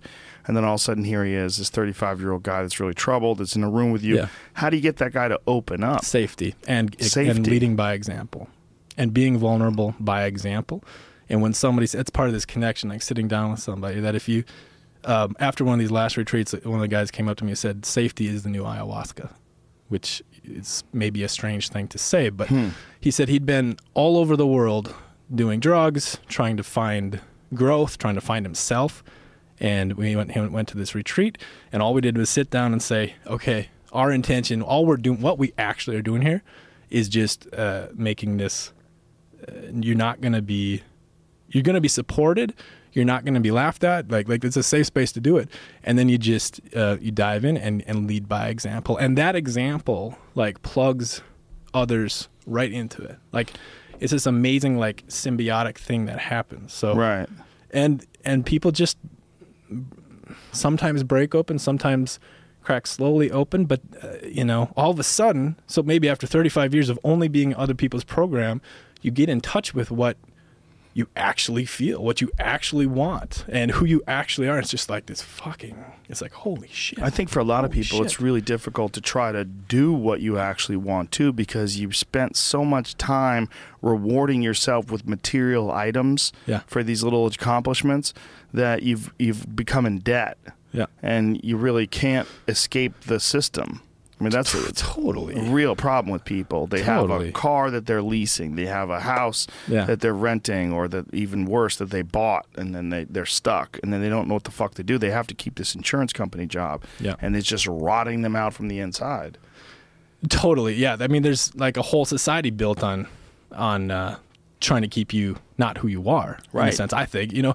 But so what we're finding, which is really amazing, is that if you stay on that surface level, if you stay on that sort of, um, I, I don't know, like so so trying to improve yourself uh, goes so far, but it's kind of like an iceberg thing, right? So like if your goal is to make more money, right? And and here's your goal, and you're going toward it, and you and you, I don't know, listen to podcasts or you, you do all this stuff, and you, and you try to figure out how to do it. How do how do I do it? How do I? And you keep hitting the wall. You keep getting sort of uh, thrown down, and you don't really understand that underneath, meanwhile, is this massive sort of like pent up shit, and if you address that massive pent up shit, then all of a sudden getting to that goal is a whole different story. It's a whole different story. It's uh it's um it's like always trimming the like if you need to get rid of a tree in your yard, but all you do is every day you chop the leaves off, the leaves off. But if you address that the roots, the deeper stuff, and um, you know, and again, there's a stigma against that, especially for dudes, right? So th- Right. there's a like guys don't want to go to therapy, guys don't want to get into woo woo hippie spiritual shit, Or guys, they do, and they're annoying. Sure, right? They don't, yeah, The exactly, ones that do want to get into it, Right, right? exactly. And I mean, I don't know. I don't know if I pull this off or not, but I feel fluent in in uh, like uh, you know bro culture and fluent in you know like I've I've I've gone down that spiritual route too, and um, Well, you I've- recognize when the spiritual route is legitimate and when the spiritual route is like a ruse as well. Oh, like yeah. sometimes even the spiritual route is just something that someone has plugged themselves into to try to find some meaning. Exactly. But meanwhile, it's not authentic. exactly. Well, so how are you doing this? If you don't mind me interrupting, like what you when you so you're you're planning on taking guys like say say if I'm that 35 year old guy that works in an insurance company, for example, and I'm just Yeah. fucked up and Yeah. I just I'm going crazy, man. I need to do something. Hey, this seems interesting to me. Yeah. Wilderness therapy. What does it mean, Dan Doty? What does that mean? How do I get involved in this? And how do how do you get me out of this rut I'm in? Yeah. t- So three three things we're offering right now, and um, the first is a is the wilderness route, which is a like a six day expedition, and you can sign up, pay some money, and go out in the woods and change your life. Like pretty, uh, we'll climb mountains, we'll go fishing, we'll. Um, and all along, I'll set up this uh, sense of safety in this community and this sense of uh, brotherhood. And how many guys know? do you go with? you know, ten or twelve for that. it's just you and these ten a, people. a couple other leaders and myself. A couple leaders, Yeah. right? Because So- you have to deal with interpersonal disputes and all the nonsense you're going to have to most likely encounter, Sure. right? And, and so I'm I'm working with uh, some guides to just ta- take care of the logistical stuff so that I can manage the, the group the group Mhm. stuff more. That's one offering. That's that's that's a that's kind of our capstone offering. We're doing weekend retreats and we've been doing these for the last six months and they've been just catching on fire. About thirty guys at a time uh, in a lodge. Been doing them in the Berkshires, so out in the woods, a couple hours from New York City. 30 guys there and uh, just set up sort of an intense weekend experience of uh, practicing the stuff and we'll hike and, and do trail work and, and all that stuff but more importantly do the the self you know diving into yourself with in the presence of other guys which is um, just you know i've done therapy. I've been in therapy. I'm not a therapist but um, when it's been very helpful. Like I for if you work with a good therapist that really is really good i couldn't recommend it more but there's something about this these men's retreats, uh, which I totally understand sound unattractive to a lot of guys. I just I Sounds I like a lot of butt fucking. Yeah, of course, of course. That that is that is your that is the big first sort Right. of response, right? Oh, the Um, woods, huh? Yeah, yeah. Tell me more. We- oh, I can be open in the woods. Yeah. We, what we made a uh, one of our advertising videos for it, and it just starts out that a guy uh, stands up and says, "Yeah, I heard about a men's re- retreat, and I thought the first thing I thought was this is going to be fucking awful," and so I get it, but um, I, th- I think we're getting further enough along where. Um, the guys that are going through this are, are literally coming back with the most positive feedback that I could I couldn't write the shit like like changing their lives and just like literally um because it's uh, you know back to that thing we're, we're offering a place for them to uh accept a part of themselves that's been offline for a long time it's a Mhm. big fucking deal it's a really yeah. big deal It's also know? probably also a big fucking deal to just separate from the high for a little bit and just be outside of cell phone range and be in the woods and just take a big deep breath of fresh air and look around at the wilderness and just Yeah. realize that this is this is reality as well and you're you've been plugged into this civilization reality this Mhm. this city this urban environment which is entirely unnatural and has only been a real thing for the past couple hundred years like Mhm. literally didn't exist for the gigantic swath of humanity that that existed before that yeah i think that it swath is that the right word there not really I think it does a couple deep things. It, it lights up this this um, this neurobiology that that of us as social animals. I think it, it goes back to um, more of a tribal sense of living too. It's it's like all of a sudden you you went from being isolated and lonely to having thirty dudes who would honestly fucking do anything for you in that moment. And I got a buddy a good buddy is a returned special forces um, operator, and he he sits in my men's group in Bozeman with me, and uh, really struggled with coming home, and then found our group, and within a month, his life was back on track, like Wow. like just killing it, man, just like kicking ass. And you know, I mean, there is a connection between I wouldn't say the general military, but the special forces. You know, you read books and hear about the the aspect of brotherhood and how they're there for each other. You know, this is definitely a very different venue, but the I think the bond and connection that that, that is created out of it is, um, and this is you know from from his mouth too is, it's he went you know I don't know how many years, several years in the special forces, w- living with in close connection to guys, got thrown home, was all of a sudden isolated, and then came into our group and just had this this uh, closeness again, and it just bam, just like back to back to killing it. wow Yeah, yeah. It's it's. I mean, I'm very aware. I mean, it's. I've been scared to start speaking about this for years, man. I mean, it's very. Uh, to me, even, I look at advertising for similar men's programs and things like that. It's just so turned off. I'm like, oh, right it just seems weird it does. But I think weird. people need resets. You need some sort of reset, and we've talked about this before. About we've both experienced those resets through psychedelics, Yeah. or or through these hunting trips, you know, and these Yeah. wilderness trips. Like, but I think people get caught up in the momentum of their daily existence and all the requirements of that daily existence, and they become overwhelming. You know, like we were talking about, like the your, your lease that you have on your car, or your mortgage that you have on your house, and the credit card bills that keep coming in, your student loans you need to eventually get to, and blah. It's a fucking overwhelming grind. Yeah. And sometimes people need something that removes them entirely from it for a certain amount of time that allows you just the fresh air. Yeah. The, the, like not not just literal fresh air, but uh, the metaphorical fresh air of al- allowing you to just separate from the, the, all these weird influences and all this weird energy and momentum. The momentum of your the life that you've created or that's been created for you that you're sort of trapped in. Yeah. Yeah, man. I'm. I so that reset thing. I mean, I. I, I think I want a warning is that if you start getting a reset, I mean, from my own experience, I need it pretty regularly. Yeah. You know. So the actually the biggest uh, goal of of this of Evryman the organization I founded, is to our goal is to get a million guys in men's groups because that is the same and, and it happened. So this last retreat had 30 guys show up. Um, about 20 of them wanted to immediately get into a, a weekly group to to basically continually and regularly experience the same thing. It's, it's like a hit, you know. Well, there's a thing too about men uh, in this culture where there's not a lot of sympathy towards men that are struggling. No. It seems like there's this thought that men are the patriarchy and we're dominating the world and we're almost like subhuman.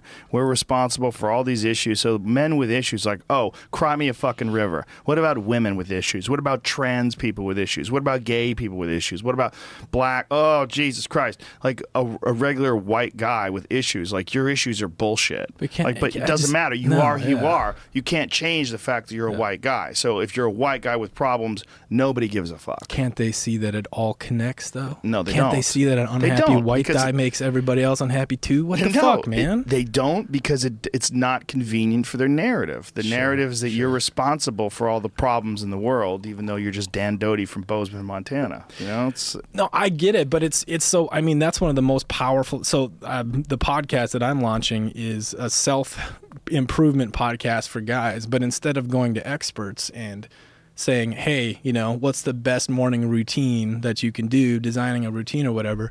I'm, I'm talking to regular guys and and asking them to share you know more vulnerably than they would normally would because that's what happens in these scenarios is that we learn from each other just as simple human fucking beings man mm-hmm. we're just like you know like one guy might share that he's having trouble with his son for example or with his kid he doesn't know how to do it and you know like no matter i don't care like a bunch of other guys will say like holy shit i thought i was the only one feeling that. Right. you know and it's just all of a sudden you and it's back to this isolation thing you think that you're we all think we're fucking special, right? We all think that we're so unique.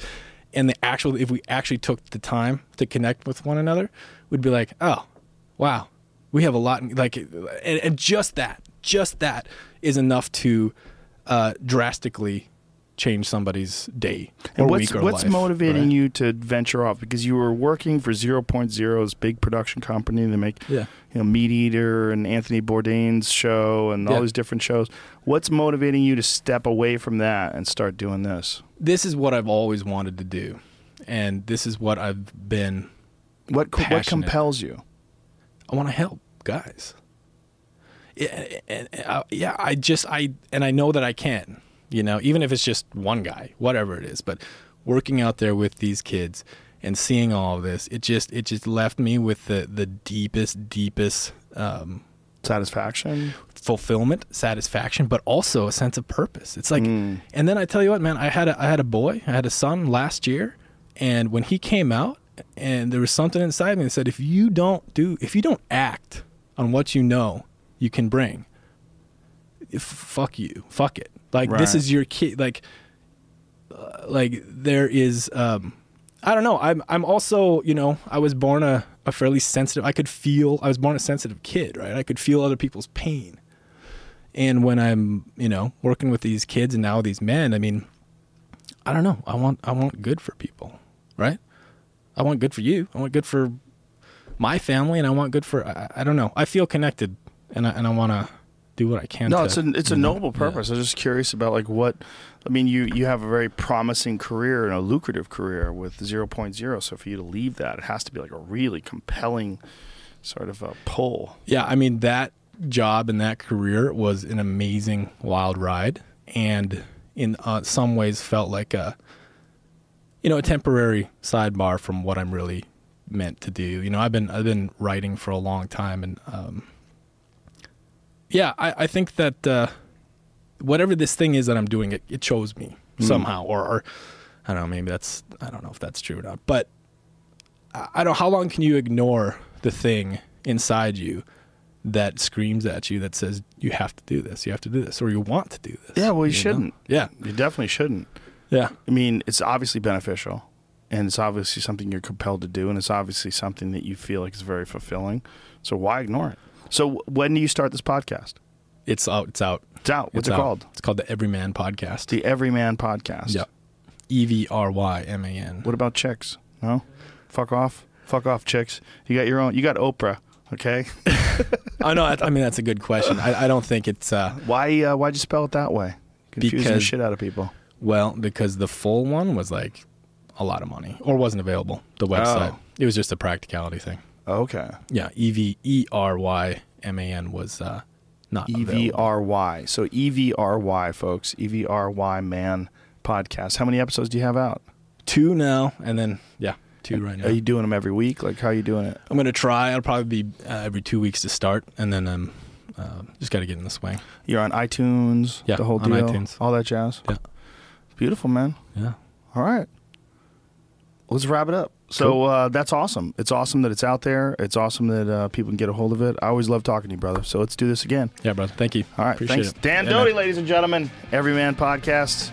Uh, we'll be back tomorrow with Thaddeus Russell. See ya.